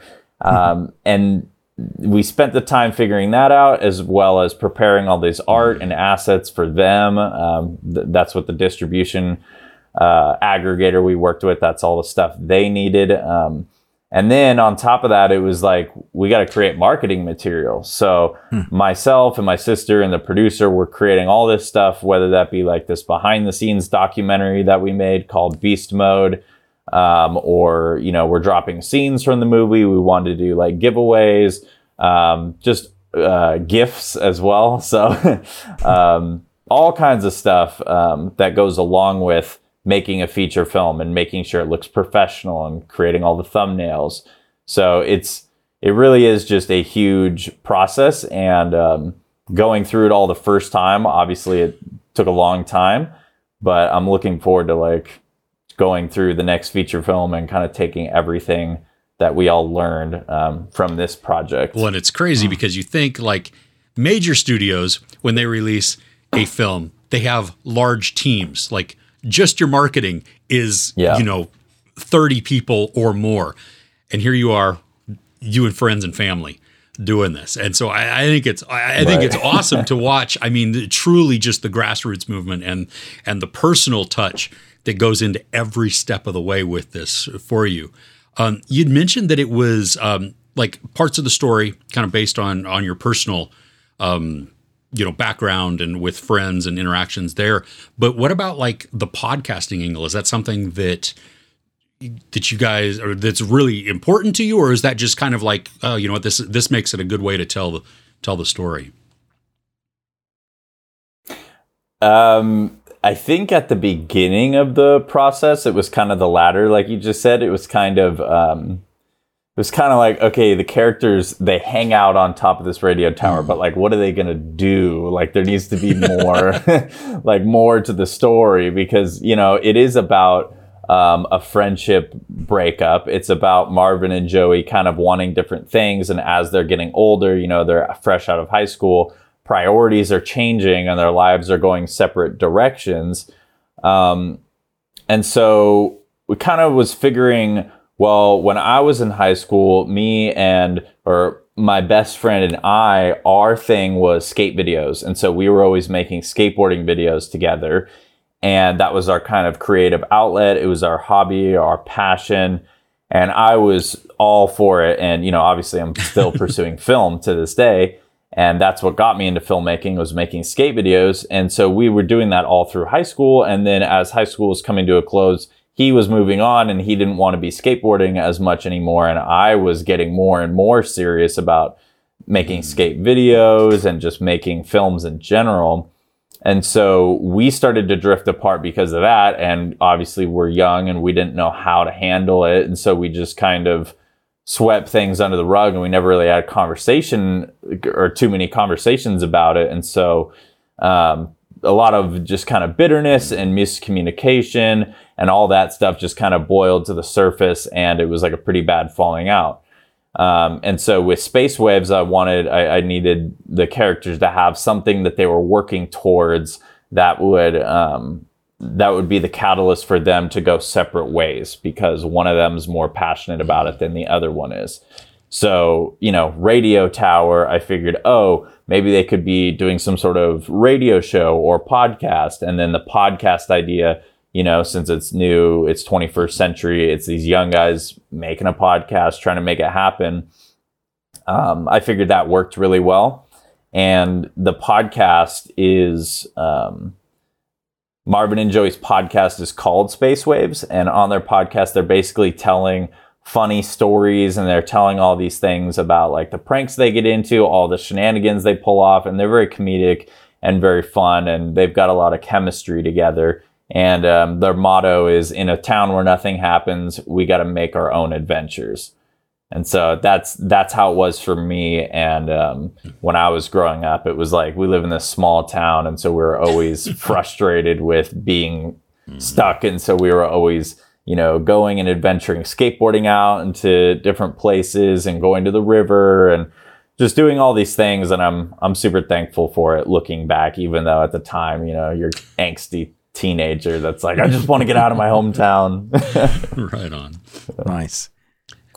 Wh- Um, so okay, so there's a there's a character in this, and I I, I, ha- I have several questions, but this one let, us focus on this one for a second. There's a character uh, named Duke Skyla- Skylander. Yeah. Okay. So Yeah, now this right. dude is um he hearing hearing that and knowing what this character is. I mean he he shoots skate videos. He's really into video production. Is that kind of is there a bit of you in this character? I, I mean, yeah, of course. I mean, there's a lot of me and the main character Marvin, and then also Duke. Um, there's a scene where Duke is showing his buddies his like promo to his new skate video, and it's just like not that good. and uh, it's just it's really funny to see someone Duke Skylander is like so into it, and then he's like, "Oh, this is the best video," you know. And then Marvin and Joey are just kind of sitting there like, "Oh my gosh, this sucks, dude." But like, how do you tell that to somebody, especially when you're that young? You're just like, "Oh yeah, it's a cool video, dude." I had a lot of I had a lot of those experiences growing up. Nice. Um, speaking for wannabe filmmakers with your knowledge now of making a movie, of the do's and don'ts, is there something you could say to the those new filmmakers, not necessarily coming straight out of film school, but those that have been wanting to try it but know, kind of have an understanding that it's not an easy task. What is kind of your what should I do? How should I get started? Or, or, or are you now jaded and go, no, don't do it? Oh man, it's a, this is a very big conversation, but a few things that come to mind off the top of my head. Um, on a practical level, make sure you get your contracts squared away um, with cast, with crew members, with locations, with music rights, with all of that stuff. Uh, we actually did not do that right away because we didn't know, and uh, ended up coming back to haunt us a bit. We had to get an entertainment lawyer to just get everything straightened out and be like, "Oh, what are the proper contracts we need?" I mean, I mean, this is for us wanting to do things seriously, wanting to get the movie out on all these major platforms. If you're wanting to be professional about it, you need to make sure you're doing things the right way, and nothing is gonna come back to bite you um, just because you know you could get sued for you know, all this stuff. Um, also we made an llc to protect um, andrew and i the producer. Uh, I'm, I'm the writer director and then Yeah. andrew bear is the producer. So we had to make yeah that's another reason why this took so long. It's like we made a legitimate business. So space waves exists as a business. Um, so those are some things that like you might not think of right off the bat, Yeah. but you need to make sure you look into that. The other thing as a writer director is breaking down the script. So I mean, you just have to know your story front to back, side to side. Um, and so when you're going through the script, you know, you need to be writing down motivations for each character. You need to be writing down ideas for certain scenes. You need to be coming up with eh, option A, B, and C. Um, just in case plans fall through because they usually do fall through on set and things change. Um, I would also say don't be too stuck to the plan because when you get to set, things change. And basically, the plan is there as kind of a blueprint and a backbone. But a lot of times, once you get to onset, you find like better ways to do the scenes in general and better ways to do the stories. So definitely be open to that and uh, pers- pursue that. You know, um, there's always a fantastical idea of what the screenplay and what the story should be in your mind. But that is just a fantasy because when you get to set, that's where the rubber meets the road and that's where the real film starts coming to be. So you can't get too lost in the fantasy of oh it should be like this this like idealistic mindset. You just have to work with what you have. Um, so those are those are a few things. Also i would say if you are going to make a feature film you better prepare yourself for possibly years of hard work. And so that idea and that movie better be worth it. So you know i always say i always say to uh, write the movie you want to see within the parameters of the story you need to tell so it can't just yeah it can't just be oh my motivation is i want to make a cool movie because at the end of the day if every single thing goes right that's all you'll have is a cool movie you need to aim higher. It needs to be something that's going to really carry you through something you're going to be passionate about. It needs to be about, I want to tell this story. I want to get this message out there. This is important. This can help people. And that's what we did from the start. And so when we had that as our motivation, that's what got us through this five year long process. So good. Um, so talking about the the pain and the long process, can you tell us, um, at equal ends of the scale, what was the best day of shooting and the hardest? Uh, it's kind of a thing I always ask directors, and they always have an answer because they know. Like especially the pain part. I remember this one. Yeah, that just came to my head immediately. Yeah, of course. go. All right, tell us about that. Um, well, there was two days in general that stuck out as being the hardest. One was one was uh, Scarf's auditorium. So at the end of Space Waves, there's a scene where they're all in an auditorium and they're premiering Duke Skylander's film, and uh, it's it's a great scene. And you would never know watching the movie that that was one of the hardest. And it was the hardest because we were just we thought we were on top of things and then the timing was just the time was running out and the we didn't we didn't schedule it right we didn't plan for um we didn't plan for getting enough audience reaction cutaway shots so we're like cutting shots that we kind of needed um, and then we we were sloppy with oh we're gonna set up a whole lighting setup on this side of the um, auditorium shoot a scene then or shoot it shoot, shoot some shots and then we're gonna go back to the other side and then we realized oh wait we need this at the other end again. And so we're burning away so much valuable time because we didn't um, we didn't plan right and it was just sloppy. And so we're running out of time and we're cutting shots. And then um, that moment where we needed to shoot something back here again then the dp and i were having an argument and it was like getting pretty heated and it was like in front of the crew members. And so that was it was really bad because the crew members are looking to you as a you know director and a DP and the producer to be this trifecta of professionalism Yeah, and you guys are the head for sure. we're the head and like we need to be the leaders and so the crew is seeing all of us arguing and not being on the same page and it was it was horrible. I i we joke about it now because it's funny and you know obviously we're all good. And that was a big thing was like the next day it's like okay we all need to make up and we all need to um get on the same page again you know take take responsibility for like what went wrong and just move forward.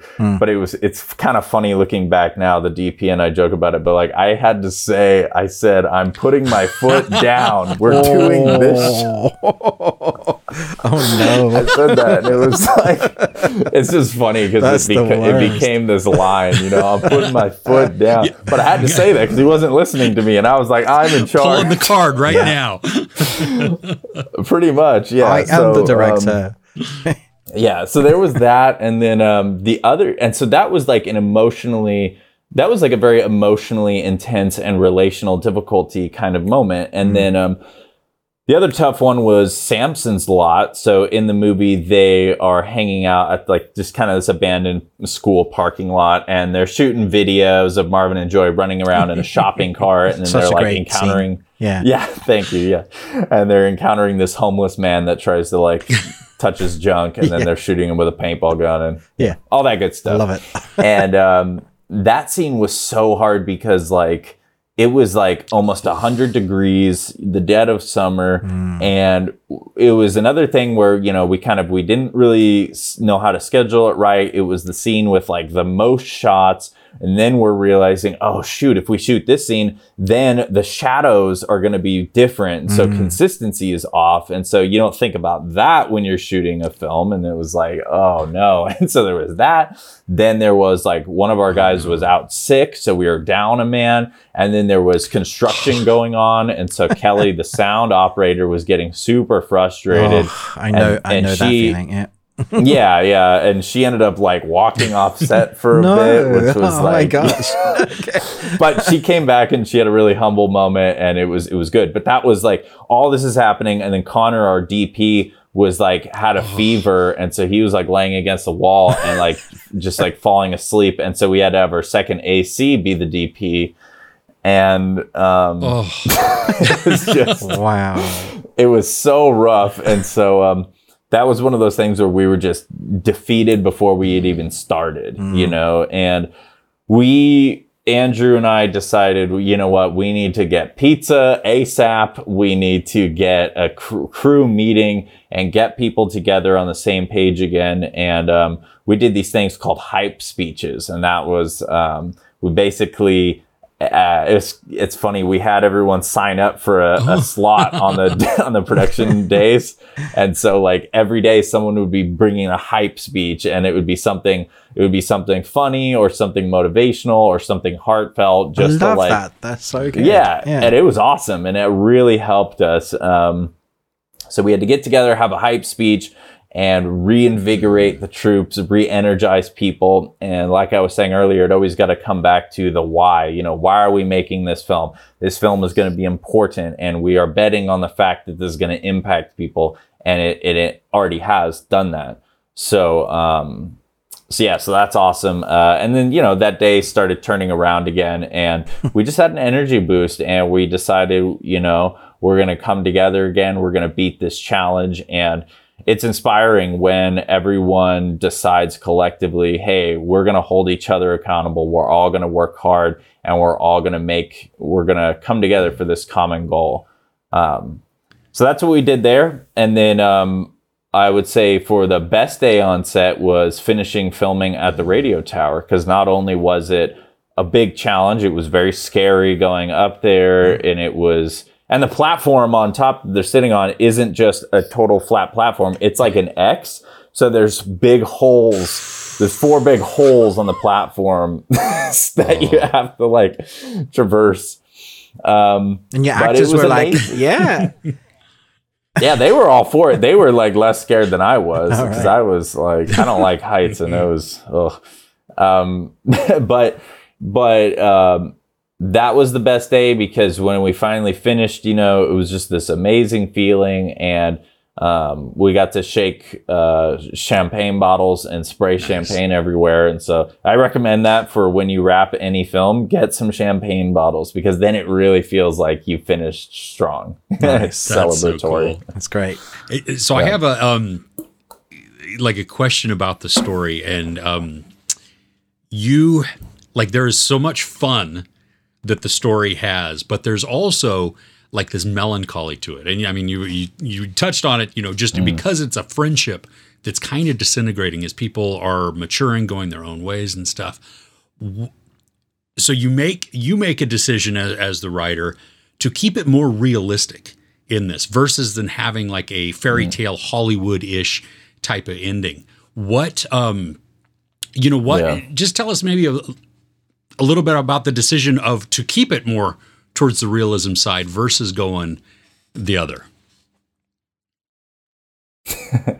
yeah, I mean, it was it was a lot of inspiration from um, trying to fill a void and trying to. It was like this is the movie I wanted to see when I was in high school, experiencing this falling out, and I never had a movie like this because yeah, they're either. Well, I don't know, but like there's just so many movies in Hollywood where everything's wrapped up with a neat bow at the end and like, oh, they they have an apology moment and then they get back together and they're best friends again. And it, it was like uh, oh man, there was this movie called Kings of Summer, Oh, yeah. I think. And I was really into that movie until the very end where all of a sudden they are in the car and then they flip each other off and then they laugh and they're like best friends again. Oh. Was like, what? it just it made I don't know, man. Yeah, I'm gonna diss that movie because it was it had these like it felt so realistic and so good in mm. the first half or the first you know two thirds and then Hollywood does this thing where they're like, oh, okay, we need to make the audience happy at the end again. And they'll sacrifice the integrity of the story just to get a happy ending. And it's just, it just doesn't resonate. It's not something, it's also just uh, you know, I wanted to make a movie where people are going into the movie and then they're able to see their real life reflected in it and it's able to be a comforting movie for them. Because when I watched that Kings of Summer movie, I was feeling the, oh, the weight of the friendship disintegrating. And then at the end, it just brings it right back up again to like everything is fine and dandy. And I'm like, oh, well, okay, I guess I can't relate to this movie anymore because my relationships, my friendships didn't, didn't just get wrapped up nicely again. Mm. So I didn't want to make a movie like that. I want to make something real. And there is the ending is um, without giving too much away, but it's very mm-hmm. bittersweet. And so there is still there is still some sadness there, but there is also some goodness, and there is um, there's hope in like new life seasons and new friendships and new adventures. And so that that's that's kind of why I I I wanted to make it much more realistic and relate with well, people. and you, you still get the sense that nice. they're going to be okay. You know, it's not you, we even yeah. though it's a it's I mean it's a very realistic thing, and I think it, that's great because it then gives us something to relate to versus you know oh well all of my friendships when they disintegrate they all wrap back up and everything is fine and happy go lucky again. Um, but it, but you do get the yeah. sense uh, you know as we see just the closing shot on the on the tower or even in the the like the fast food restaurant, you know, where where they where they yeah, interact yeah. there. I mean, it's not you see hurt. Yeah, yeah you see hurt, again. but it's not antagonism mm-hmm. there. It's just it's mm. we're kind of moving on. We're beginning to move on, and so that no, it feels good. I mean, I, and I totally get what you're saying about you know you almost disingenuous at at times because we're going to take you on this emotional journey and then negate the pain and everything that went through just to make it happy again. Mm. Yes, yeah. Definitely. Um, and just because it's a sad ending, it doesn't mean it has to be a bitter Correct. Hmm. ending. Yeah. Yeah. Um, going to uh, stepping aside from bitter and sadness, and I'm going to bring it back to how on earth did you, which is my setup question. And I think I don't think this is doing spoilers because the dudes in the trailer how does one go about getting Joe Rogan into your movie? right, right. What's the story? Um, well, I, it's like, man, people don't even believe this, but the truth is, we did not even know who Joe Rogan was at the time of making. Amazing! I love that. That's even better. it's crazy, but um, I just wanted to write this character who was pretty obnoxious, mm. and I kind of took inspiration from Rex from Napoleon Dynamite, who's the like karate instructor who Great. just like thinks yeah. he's all that, mm. and um, you know nobody can nobody can top him. He's just so alpha right? So we had we had um we just had the idea to have uh the number one podcaster be the girthinator and he's basically like this washed up like 80s action star. And uh he it's funny because Marvin and Joey's Space Waves podcast passes him on the charts. So of course he has them on his podcast as like a guest thing. and he's just like super passive aggressive towards them the whole time. And like, it's just, it's just so funny, you know, and it's funny to see Marvin and Joey out of their element and being guests on someone else's podcast.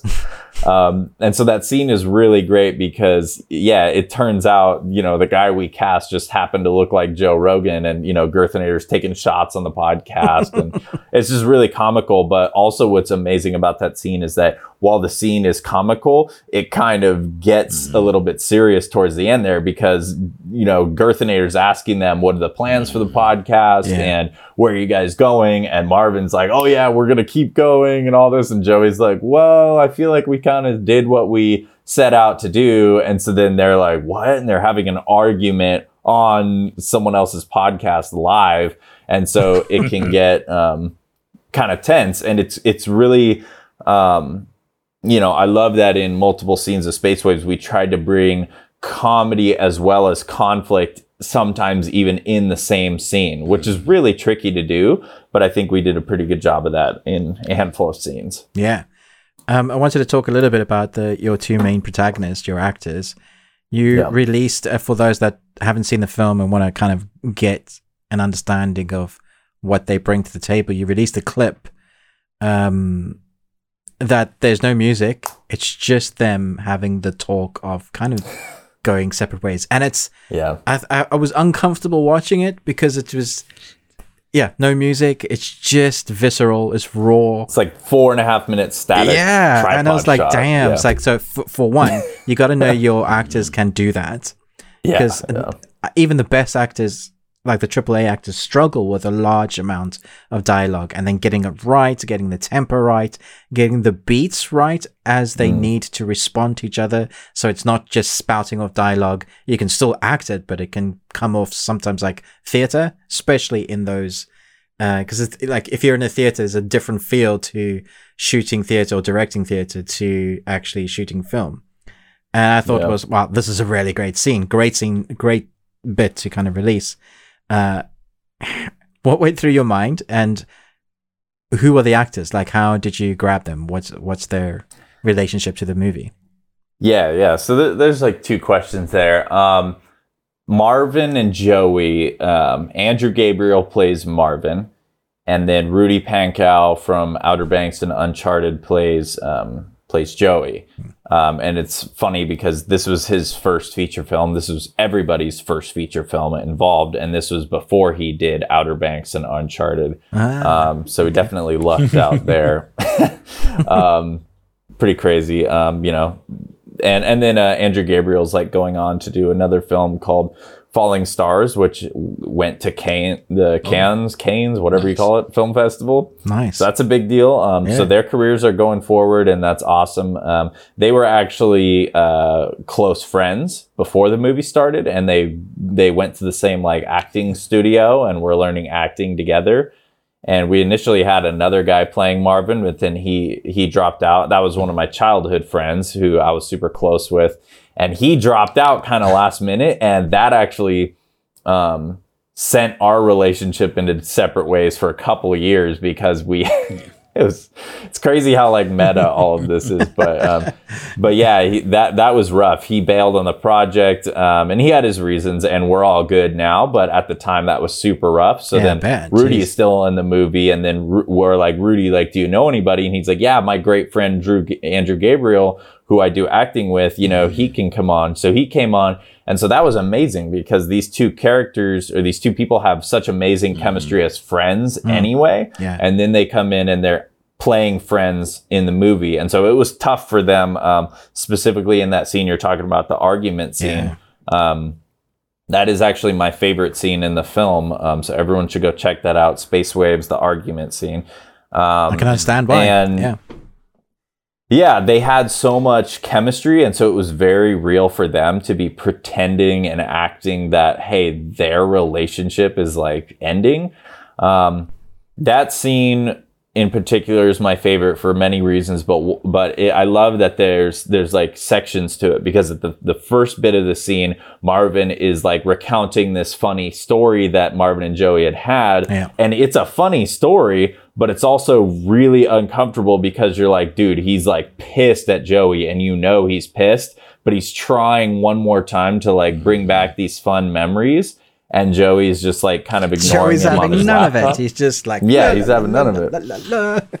and so so it's really uncomfortable because the water is mm. boiling up mm. you know? And then he he's like he's like dude like what's the deal? Like with the podcast you act like you don't even care. And then joey you know it starts getting to the conflict in the middle part of the scene where joey's like dude the podcast is a dead end. Like we need to move on. I don't want to just keep hanging around and messing around this rundown town he wants to do other exper- uh, have other experiences in life and move on.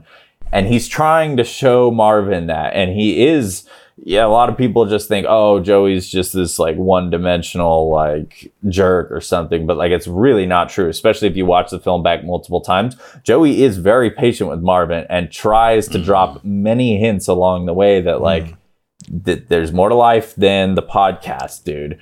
and so um, Marvin's just still not hearing that. And towards the end of that scene, Marvin is like, "Oh, okay, you don't you don't want to do the podcast anymore. You just don't want to be my friend anymore." And Joey's like, "Dude, like." There's so much more to their relationship than just the podcast, but Yeah. they're just disconnecting and they just can't see it from each other's point of view. And so it's really cool as the audience to be able to see, you can see both of their perspectives, but they can't see each other's perspective. Um, and then as far as the um, shot selection, that was the one scene that I was like really adamant on. I want to do this one in a one take because I want to just trap the audience in a static tripod shot for four and a half minutes.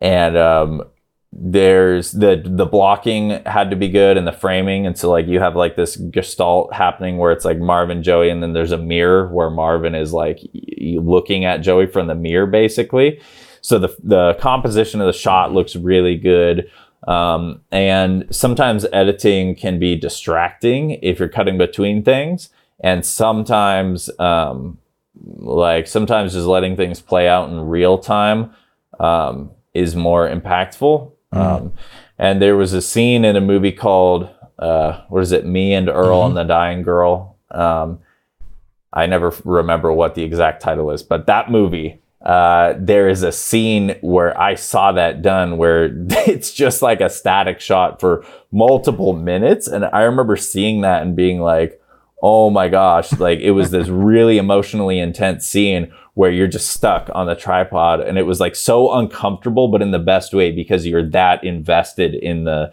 in the film and in that conflict um, and so i wanted to replicate something like that and um, really happy with how that scene turned out And I think you you did that a lot through the film. I mean, because and hearing their the actors is outside uh, their real life chemistry coming forward. Like I didn't know that part of it, and so the thing though that was real throughout the entire movie was their emotions, like felt real. It didn't feel like they were just acting. It felt like no, we're having we're elated at this point, and now we're heartbroken at this point. And so you, I mean, you you captured that well from your actors to get them to translate that.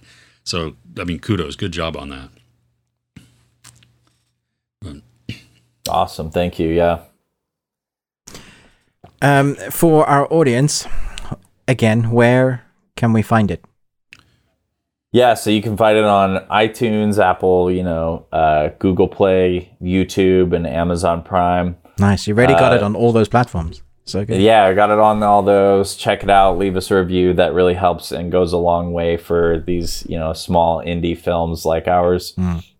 And then um, be sure to check out Beast Mode, which is the making of Space Waves documentary, and it's actually a uh, where we've released it episodically. Oh, but it's actually the length of like another feature. It's like an oh, hour wow. 45 Wow. and that was another project that like we were making the whole time kind of behind behind the scenes behind closed doors we were making this epic um, full length definitive documentary about the making of space waves. And it started as something very like oh we'll make like a 15 20 minute like featurette. And then when all these conflicts happen and you know in this interview right now we've just barely scratched the surface of Wow. like the amount of conflicts and things that went down. Actors dropping locations falling through camera overheating lady sexually harassed my car um, getting getting physically chased out of Love just, locations just throws that in there. Great. Okay. no, I'm serious. Like the whole the whole experience is unreal. So go watch Beast Mode: The Making of Space Waves. That's on YouTube, and you'll see us talk about all these stories. Um, and then I'll plug one more thing, which is my podcast. It's called the Spencer Whiteout Yes. Podcast. I ended up making a podcast after we finished Space Waves. I'm like, hey, maybe I should make a podcast. um, and it's just me. And th- that was the thing because before I was like, oh, you know, I don't want to have someone on the podcast who's not going to be as passionate as me. And then I realized, oh, I'll just do my solo podcast and I'll bring on Nice. different friends and guests every time. And so on that, um, the kind of log line of that is collecting experiences as badges, memories as treasures, and stories as wealth. And so on this podcast, it's very it's very focused on personal life anecdotes, comedic stories, um, and it's just a fun it's just a fun show where um, we tell crazy stories. And so go check that out. And um, yeah, I don't know if there's anything else, but thank you guys for having me on. It's been awesome to talk with you guys in, in more depth. Yeah, man. Thanks for your time. Chris, I can't see your face. Do you have any questions? I questions? disappeared apparently from the video. I'm still here. I promise. Yeah, you did. Um, no, you know the the only question that I have really, uh, Spencer, is uh, what's next? What's on the horizon for you? Um, as you've Mm. got your first feature film under your belt, now where do you go? That is the question, isn't it? Sorry, Thanks, thanks for if- asking me a live question. Yeah, I know. Where do you see yourself No, in five no, years? no. No. the so what's next is i'm really focusing on growing my audience through the podcast and that's going to be an exciting way for me to do something i'm passionate about. I love storytelling. I love hearing myself talk. No. But, but um putting together putting together these podcasts is awesome because i'm able to be consistent with uploading regular content. Um, it's an art form for me. I love putting together these uh, conversations. This this podcast is very um, while it's comedic and everything, it's also very serious for me because I'm I it's not just oh I get friends together and we just talk about random things. It's like I have bullet points of okay you're gonna tell this story and then this story will lead into this story that I'm telling, and so it's all very planned out Nice. and it's it is a choreographed show, right? And so I'm very focused on um, building my audience there, which can then hopefully be later um, utilized and monetized, whether that be through, you know, to try to crowdfund another feature film or to just put out something on my Instagram. Um, hey, like come be an extra in my movie, you know? um, so I'm just trying to build a network of people that are going to support me and support um, the creative work I'm doing. Um, I'm also doing um, a, just writing more screenplays. Obviously, I've got a few that are um, one that's done and I'm very confident about, and then a couple others that are in the oven right now. And so we'll see where all that goes. I would love to make another movie as soon as possible. It's also just, um, it's not starting from square one because we've definitely learned a lot and, uh, you know, know how to proceed on many levels. But at the same time, every project is going to be completely different. Um, the time in my life and the other crew and cast lives are completely different. Yeah. So I I was thinking about this the other day, and the way Space Waves came together really was a perfect storm of all these um, different people's situations and life seasons and everything coming together um, in that moment. And so instead of trying to recreate that same thing again, I need to see what are the pieces that I have now. And, you know, same for anyone making an- a fe- a feature film. It's like really just analyze and figure out what are the advantages you have now in this season of your life that you can utilize to bring another movie to life. And it goes back to that thing I was saying about not living off in idealistic land and fantasy land of, oh, it would be so gr- great if all this and this and this would happen. It's like, look at the real life and figure out what works in the, in the here and now. And also follow me on Instagram at Spencer Whiteout. Nice. Perfect. Yeah. Awesome. Well, hey, uh, Spencer, thank you so much. I mean, this has been awesome to talk with you. Thanks for also for allowing uh, Ruben Yeah. and I to both uh, view Space Waves. I encourage everybody to go check it out. iTunes, Amazon, YouTube, Google Play. Um, yeah, it's it's a fun uh, fun movie. Support the independent arts because this is great. As my dog began to bark there. And that's great audio.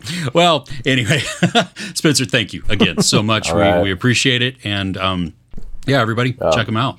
Well, now it's time for us to dive into our news and what we are looking forward to coming up this week. Uh, Ruben, you want to kick us off with some of that news? Sure. And I should start. Yeah. Uh, wow. My brain is like, please move the cogs forward. See, what it is, is I've been doing a diet, and then this whole week wasn't the diet. And so now I have Oh. sugar brain fog. My brain is like, oh, thank you for all the good stuff, but now you're not allowed to think. So yeah, don't do it, people. Don't fall off the wagon. I'm Oh, totally excited fell off the wagon. and nervous about what Amazon are doing because Amazon are spending a lot of money on big series. Uh, Yeah. we've we've got a Good Omens season two coming. What I'm really excited for. oh, nice. Okay. Uh, so that you know that's a good thing. And then they generally do give series like two or three seasons before if they have to cancel it's not working. They give it a chance. I feel like more so than Netflix certainly does with their track record of one. However, Blade Runner sequel series, Blade Runner 2099, has been officially ordered by Amazon. And I can already feel the hate from the internet because they hate everything. Anything with Yeah. established lore. You know, people had mixed responses with Denis Villeneuve. Uh, he's 2049. hmm I visually thought it was spectacular, but also quite slow. I've seen it the second time, and I was like, "Yep, it's still spectacular to look at." But I prefer the original. Yeah, Um, me too. Yep. which I think is I'm fine to say. Yeah. Mhm. But a series could really work. yeah do we have any information i saw that this was that this was like it had popped up Hmm. um, on the internets there but do we have any details to know? I mean, I couldn't Ridley find involved, much on or- it. I think it's Okay. very new. It's but it's Okay. just it's been ordered, so you know, expected 2025 probably. Well and you know and given the track record of amazon and the amount of money that they're willing to pump into Yeah. things that this has me at least from an execution standpoint it has me uh like thinking positive thoughts about Yeah, I this, mean, if they're the- ma- if they're willing to spend 300 million on Lord of the Rings, and then we have something that probably doesn't need nearly as much as that. Let's say 100 million on a series, because visually that's where the, the money is going to go to making the city look cy- cyberish, Yeah. cyberpunkish, yeah, right? Yeah, Mhm. could be, could be good.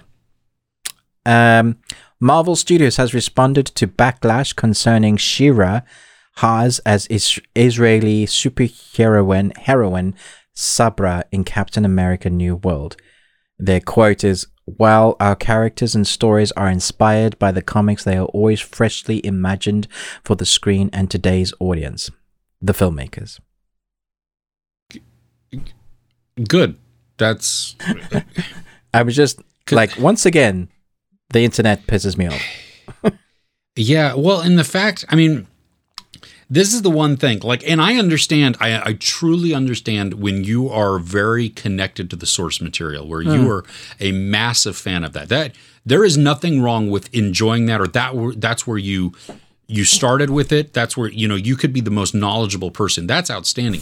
But you also have to understand that from the very get go, Yeah, the Marvel beginning. Cinematic Universe has been the Marvel Cinematic Universe. But By they- now, this isn't if you've been watching new, from the beginning, you know it's different. Yeah, yeah. It's it, it, it retains some of the stuff, but they've also tweaked it. And I I don't know why would you be upset at this point? You know, you know what I mean? Or have you been angry just the entire time? And well, we'll just call you the Hulk then. Yeah. Crazy. Um, well, you know, speaking of uh, of Marvel, um, this I, I don't know I don't know how it's fitting. I don't know what's going on, but it still put a smile on my face. Uh, Ke Huy Quan, um, who you know was uh, Data Short Round, um, yes. and then made his resurgence in Everything Everywhere All at Once. yeah. He is joining the cast of Loki season two. He is. Ah, He is. I just I'm seen him. so I just seen him in a photograph with Harrison Ford. they were hugging, and I was just that just. It was like, okay, internet, screw all your bad stuff today. This wins. This wins. Yep. I Yeah. tot- wasn't that just a feel good type of thing? It Oh was my so gosh, good, it was so- nostalgic, and so many years later, but still best buds. You know that kind of. yes. Yeah. Oh, you know, and speaking of that, because that came from the D23 thing, Hmm. did you see the the video clips and the photos of um uh Imani? Is that her name? Imani uh, Vellani? Uh, the the the girl who plays Ms. Marvel. Uh, no.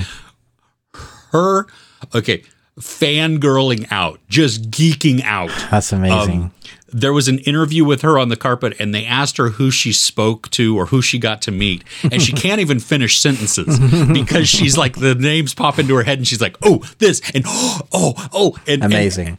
She It is, is her like- character from Ms. Marvel. totally. It's so pure. It is. It was so awesome, and you're like, oh my gosh, we need to protect this girl, Please, from from Don't the make her go to all of the, press stuff and, and the internet. Y- yeah, keep, Yes. keep that. Yeah, and there's a there's a photo of her with um with Harrison Ford and um oh gosh there was there was like three or four other actresses there also and I mean if you if you look at her face I mean like she's probably she's speechless like almost it, it looks like she's almost ready to fall over because again fangirling out and now she has met Harrison Ford and gotten Yeah. a picture with, with. Amazing. It's just Yeah, that's so it's- it made me so happy to see because that's what you want. I mean, when when our characters, when our actors are so excited by this, Hmm. that means that you know they're they're fully invested in their character and they're going to give it the best. They're going to make this. You know, they don't want it to to bomb. They don't want it to just. They're not calling it in. They're not doing it just because this is a job. I mean, she. uh, it was great. Anyway, Nice. Uh, I got some sad and good news. Like it's a double whammy. So okay. the sad news is HBO c- continues its nonsense and cancels their Constantine series, which the fans were really excited for. However, Bad Robot, which is the production company, is trying to find a new home for it. But in really good news, Keanu Reeves is reprising his role as Constantine, uh, uh, returning from like the 2005 film, which is one of my favorite supernatural films and just fantastic. Now, I love the guy that plays Constantine in the series. Does a great job and the animated series, but I just, even though Keanu Reeves doesn't quite look like the character from the comics, he doesn't have like the bleached blonde hair and, and isn't British. um, he still played that character so well. I'm very excited to see Keanu Reeves willing to come back. The fans have wanted this for years. Uh, uh, did you like the the film, the, the movie? It's been a long time. I remember enjoying it, but I couldn't. I couldn't tell you specifics within there. It's like a repeat for me. I watch it like once every couple of years. Just Oh, nice. Because, okay. yeah. Well, I'm going to have to rewatch it uh, soon because when also did you know the uh, the original director, the director from Constantine, Francis Lawrence, yeah, he's coming back to to direct this also. yeah. The There is- sequel. so the team is back, which made Yeah. so whatever made the film work, them two together. There's a good chance if the script is good that this will work. Yeah, Yeah, yeah. So that's I think that that's outstanding. yeah. Um, I like me a little bit of Christmas movies. Do you like Christmas movies? Depends Okay. Well, I'm Christmas looking forward movie. to this one. I think this is I think this is going to be um, ridiculous, Yes, and I'm I, there I for know it. what you're talking about. I think. Discussing film um, had uh, talked about it first, and then I, it, I saw it a couple other places. But David Harbour, Yeah. um, Stranger Things, Yeah, I mean, that's all you have to say. Hellboy, which we don't Just talk about say yet, David right? Harbour. Yeah. David Harbour. Yeah. Oh, awesome. Well, he is starring in a Christmas themed action film called Violent Night. Yeah, I love the It's scheduled to arrive December 2nd. Oh my gosh. gonna be so cheesy. I'm. I mean, I even tweeted out this week. Move over, Avatar. I'm going to watch this It's, instead. Dude. Wha- Well, in the poster with him as just, I mean, it, it's almost like the bad Santa poster where Yeah. he's just beaten up in a Santa Claus suit and it's all Yeah. just gritty and everything. But I'm like, yeah. It's gonna be great. I'm hoping it's like a, a Die Hard Christmas sort of movie with David Harbour. It could be awesome. Yeah, Yeah, I think if they just if they just embrace the action, they need to embrace the like, this- 80s nostalgia action cheese to make Yeah. it work. Yeah, yeah. for sure. Oh, Um, fun. you watched this movie, and I wanted to talk about how we both feel about this movie compared to the audience and Rotten Tomatoes. The, so, so Rotten Tomatoes gave well at the time it was only 13 reviews, so not much, but 92% in the Rotten Tomato. The audience with 50 rate 50 ratings, 89%. And I just like I don't see what you guys saw at all um, I switched off 54 minutes into the movie. I watched your review and I was like, ah, I bet he loves it. But you didn't. And it's called Do Revenge. Uh, Dude. Dude. Whoa, whoa, whoa. Yeah. No, I, go for I'd it. heard Sorry. I was, such good things about this movie. And I love that the one actress, Maya Hawke. I think she's Maya Hawke, yeah. she's phenomenal in Supernatural. Like honestly, one of the best things with the new characters. She's excellent. Stranger Things. Yeah.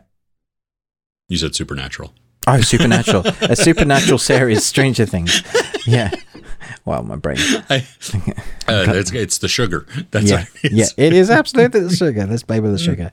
Also, don't mind Camila Mendes. She's in Riverdale, uh, one of the main characters, and so seeing them together, and even the play on the story, reversing the revenge. You know, we've had those stories. Heathers for one uh, worked incredibly well. The idea is there. I just getting couldn't get past just not liking the characters at all. Like, I know you're doing revenge, but I still don't like you. I know what you're trying to do, but I still don't like you.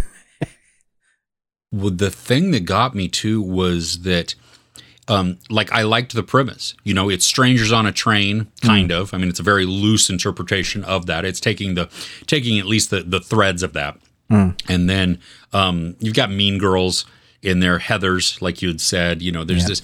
Um, the, the problem that was there is that these characters they're they're bad all the way through Yeah. like you, you know what I mean? Like there's no redemption arc to these. You all you think like, oh, is somebody going to learn a lesson? Is there going to be N- no, no? They're they're just terrible people, and you have two characters in this movie who are not the main characters, who are the only redeeming characters within there, but they don't have redeeming arcs. They don't they don't make people better, even though they call people out on their crap you know, because the people don't change. So you have um, Sh- Rish Shah, who was in um, uh, oh Ms. Marvel. Mm. Well, you know, uh, he was uh, oh, Cameron. Yeah.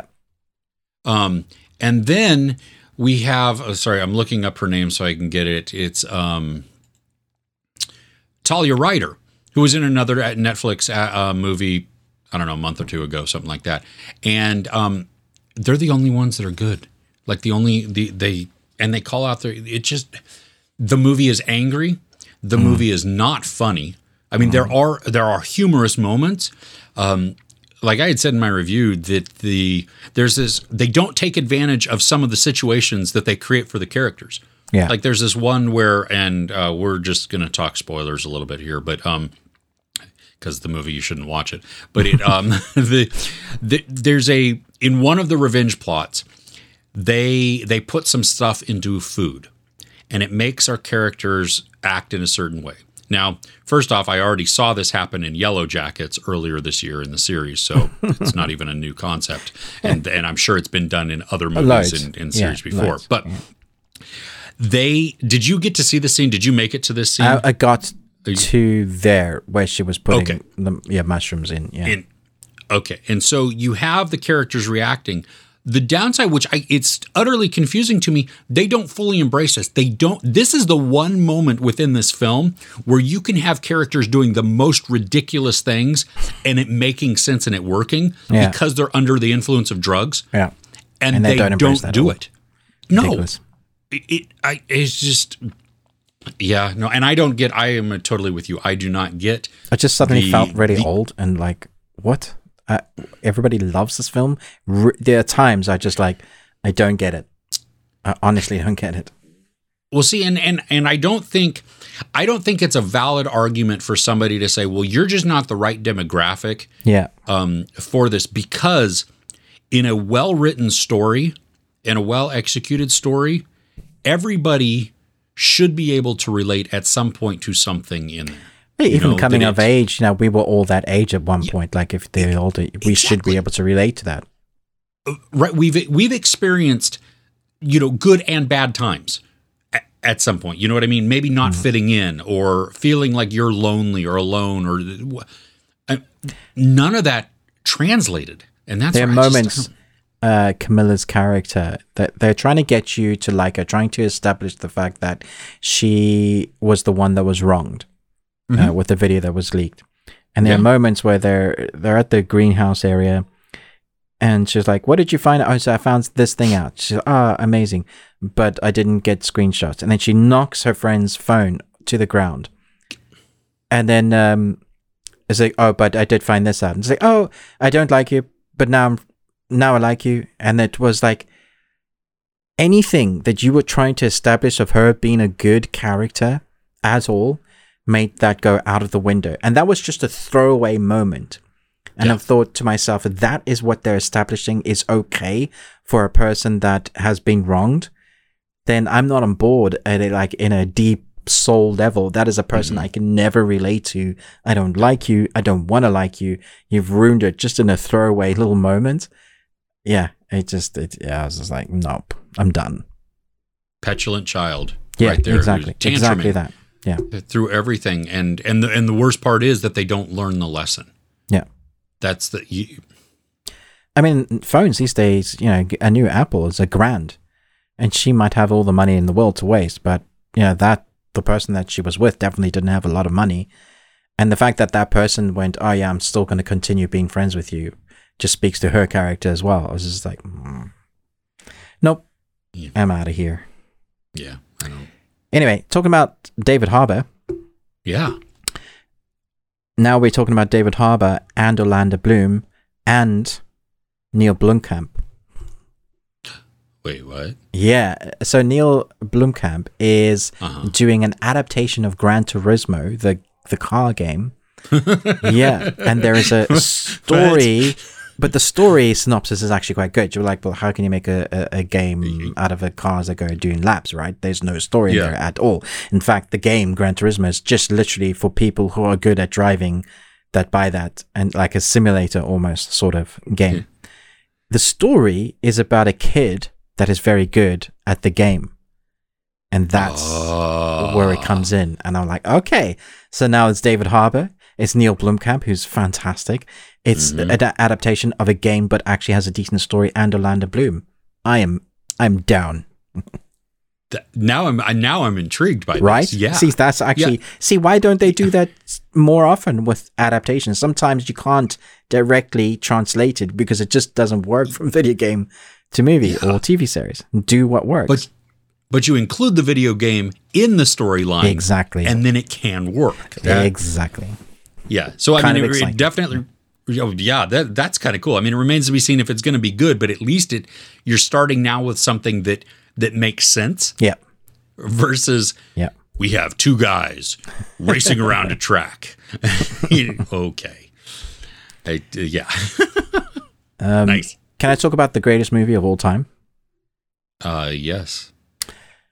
So once upon a time, Jared Leto got the ability, n- nay, the presence of mind, to take on a role that is so groundbreaking that nobody can quite understand why it's good. People said it was bad, but they were wrong. Because it's Morbin time.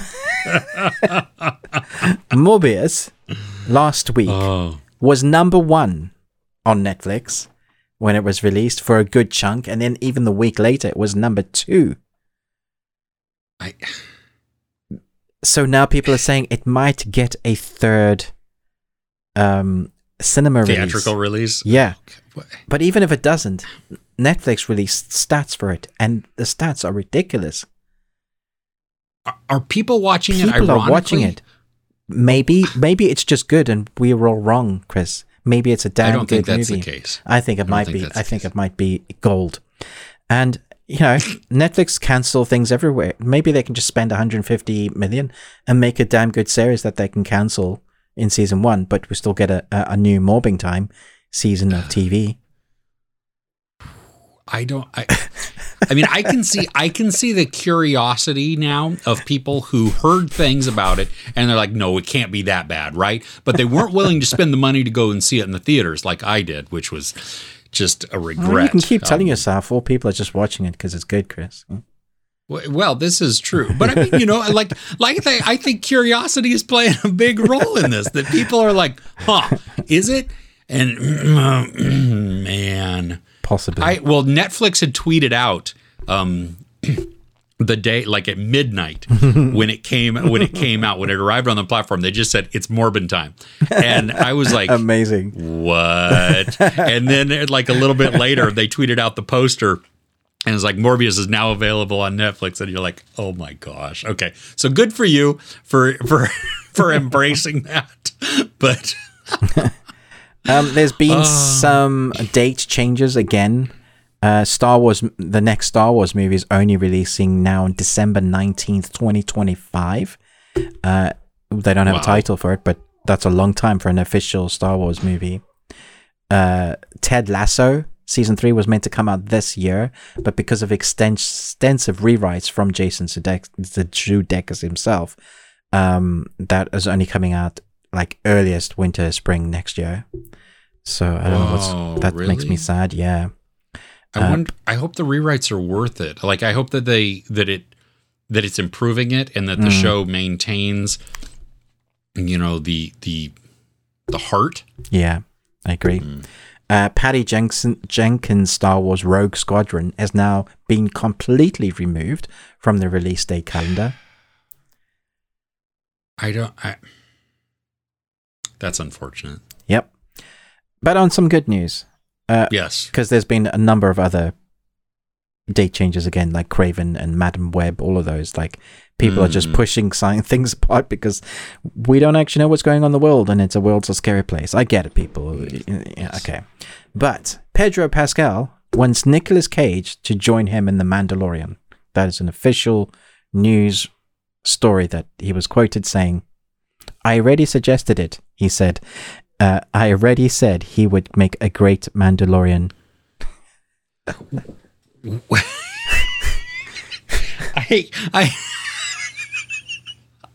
I don't know how I feel about that. I want wanted, come on, just do one episode, even for one scene, him and like a a Mandalorian uh, flashback or or uh, off kilter dude, uh, like on an island by himself, like some planet that he just comes across to, and then that's all we see. Would be amazing to have Nick Cage in the Star Wars universe. they're drunk and trying to get over a wall. That's what because they're using jetpacks and they're going them together on screen was just gold. I, I, want Oh, it was. I want more of that. It was. I'm just not sure. I like. I. It makes me nervous for what it would do just to fit it into um into the Mandalorian, you know. But hey, whatever. That okay. I'll watch. Yes, absolutely. I, I like the series, so we're good there.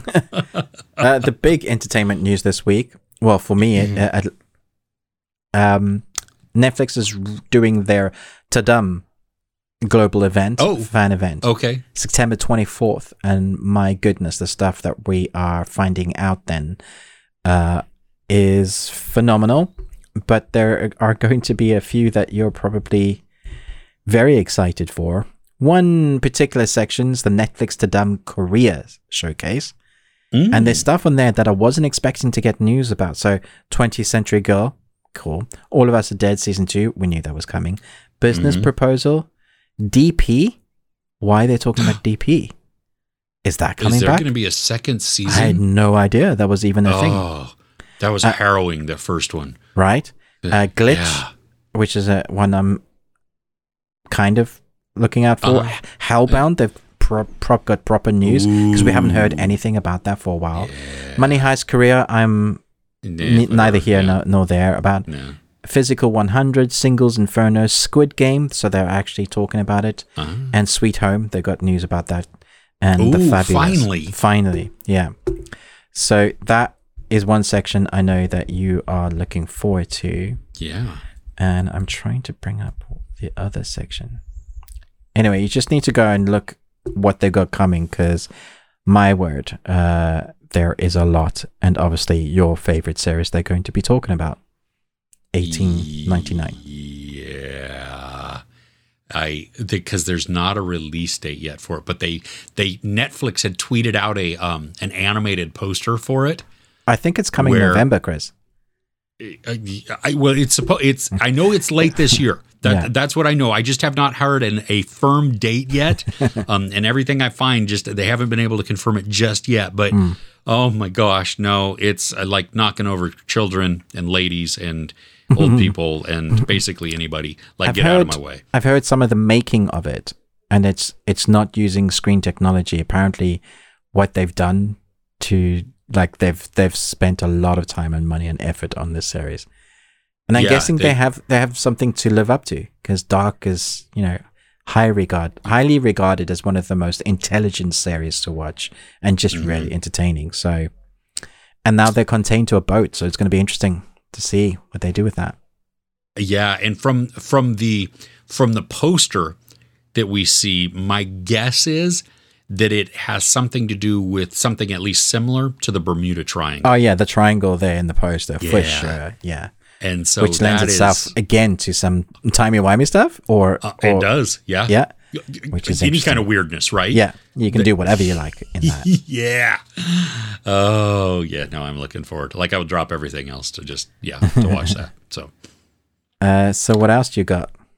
uh, that's all the news I have. Okay. So do you have any more news? Yeah, I was just looking at the, the Netflix Tudum stuff. Uh, Yeah. 24th of September. Uh, but there's a lot they're talking about. Their movies, Extraction 2, Glass Onion, Guillermo del Toro's Pinocchio, Heartstopper, Manifest Season 4, I'm kind of excited about, Shadow and Bone Season 2, The Witcher, and The Witcher Blood Origins they're going to be talking about, Mm. Valhalla, and Vikings U. They've started filming properly, so I'm guessing they will have some information about that. Wednesday, they're going to be talking about. And Cyberpunk Edgerunners movie is listed in there, Ooh. which I didn't know anything about. So maybe something is coming afterwards. Nice. Yeah. Lots on that day. It's going to be a big, and it's I think it's a few days from their various different sections, so like Netflix Korea, that kind of thing. They're breaking it up. Mm. Cool. That's all my news. Should we do what we're looking forward to, Chris? Yeah. Yeah. Hmm. Absolutely. I've spoken a lot. Why don't you start us off? Okay. okay. Well, uh, you had mentioned uh, Andor. So Andor comes out this week on Disney, which Mm-hmm. I think I, I think it's going to be. It has potential to be really good. From what I've seen, I'm very And they're dropping Like the first three episodes. So which that's outstanding too. That's yeah. And from what I've heard, that that's like uh, because it's story building so much that this is like this is a good move. Um, I have seen some people who's who mentioned like why I don't know why they just didn't make it a 90 minute episode. If you were going to drop all do, three yeah. together, like a feature know. to start off with. Yeah. Yeah. Hmm. So anyway, there. Um, I, I really enjoyed this because I've seen the movies and then I watched the the first part of the series. But Snabba Cash, Oh, okay. um, season two is coming to Netflix this week.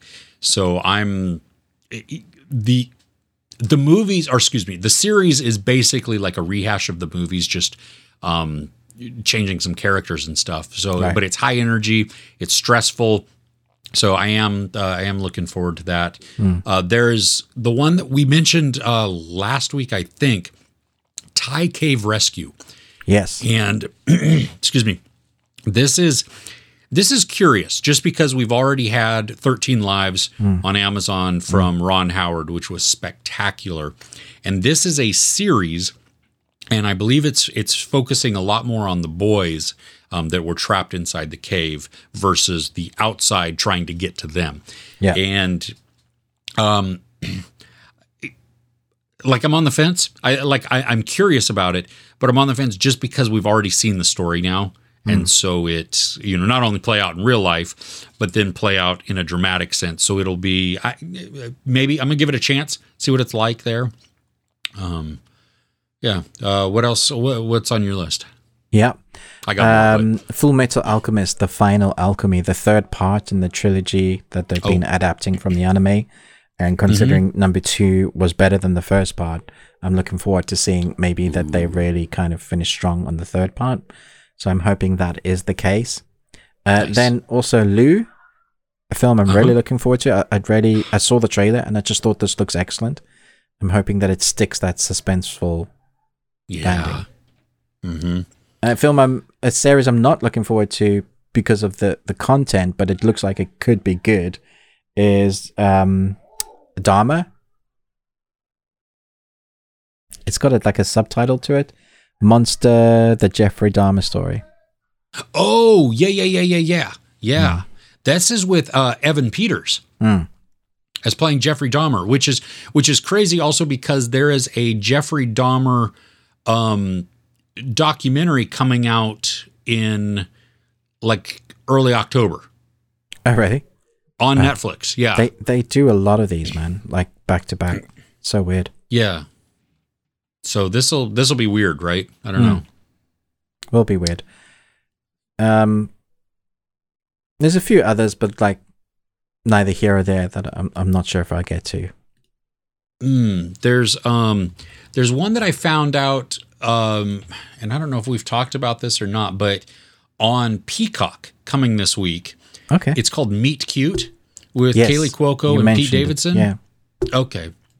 So that's this week. Um there is there's a new uh movie coming to Shudder and they they bill them as their originals just like Netflix does where they you know they they, buy the purchase them and they Yeah. yeah they buy their distribution rights. Well, it's called Ravens Hollow. Hmm. So I haven't watched this yet, but I am I am looking forward to checking it out. Um, some of these that Shudder has, they're they're they have an independent feel, maybe a Yeah. slightly lesser budget type Yeah. of feel to them. Which More indie. Yeah. Yeah, w- which I don't I don't I don't say this is a negative by any means. I think Hmm. that this is you know it's kind of cool. Um, and within horror, I think that that element can really work. Yeah, it can do. And Yeah. so, yeah. Um, there is a action drama coming to Netflix at the end of the week called Athena. Hmm. I don't know if you've seen the trailer for this. I have the screen But- but um, You, oh, I- I'm you suck. I don't have the screener yet. I'm sure they'll drop. Yeah, it is. Um, it looks intense. Mm. Like just the building of it's a clash within this city area, um, and mm, yeah. Anyway, it it look it does look intense. Um, do you have more on your list? I'm just trying to see what's happening at the cinema because, like I said, it's uh, all over the Oh place. yeah. Well, and is is um, "Don't Worry, Darling" opening for you guys this Uh, week? yeah, I don't even is. know. Yeah, it is. Yeah, Is it? yeah, twenty third of September. Yeah, it's opening opening here also. Um the drama around the movie Yeah, it's tainted feels like it might be- a bit. Yeah, more interesting than the movie itself. I don't know. So I didn't get a Um, chance to see a screener. So. I'm excited to go and watch Avatar. I think I'm going to go do that. They're releasing it at the cinema with 3D Oh, right. again, Yeah. and I kind of want to watch it in 3D because it's my only experience of 3D being good. All the others have been, eh. Uh, yeah. Yeah. And I love the fact that Cameron's been tweeting this week trying to get people to understand that 3D isn't gone. It's not gone. And like, no, it is. In my cinema, which is my local main cinema for a fairly big city, we haven't had a single 3D showing in years. Like, they just don't Oh, put it on. It's not worth them. They don't get their money. Yeah, uh, people don't go and watch them. so it is. But for his films, they work. I'd go and watch Mm-hmm. his films in 3D, if that makes sense. Absolutely. Yeah. Yeah. So I, yeah, I had forgotten that uh, that Avatar is re-releasing this starting this week, so that'll be cool. Yeah. Yeah, that's uh oh, there is one coming to Netflix and I don't really know because it at first I thought it was one thing and then I'm not sure it is. It's called the uh the Perfumier. oh, yeah. The perfume. yeah. Yeah, and it's a police detective tries to get back his girlfriend as well as a sense of smell as he gets help from a perfume maker who used deadly methods to find the perfect perfume. So I I read a book um gosh, what wa- I want to get the title of that right. Um uh the perfume the story of a murderer. Um and I don't know if you've have you ever read that book before? No. it's uh, it was actually made into a movie also but it's this dude um, who is he's born with like a phenomenal sense of smell and um, he kind of goes mad and it just him him trying to perfect and what he does is he he takes people and okay. is able to capture something yeah, to make his scent, which is just it's disturbing and wrong.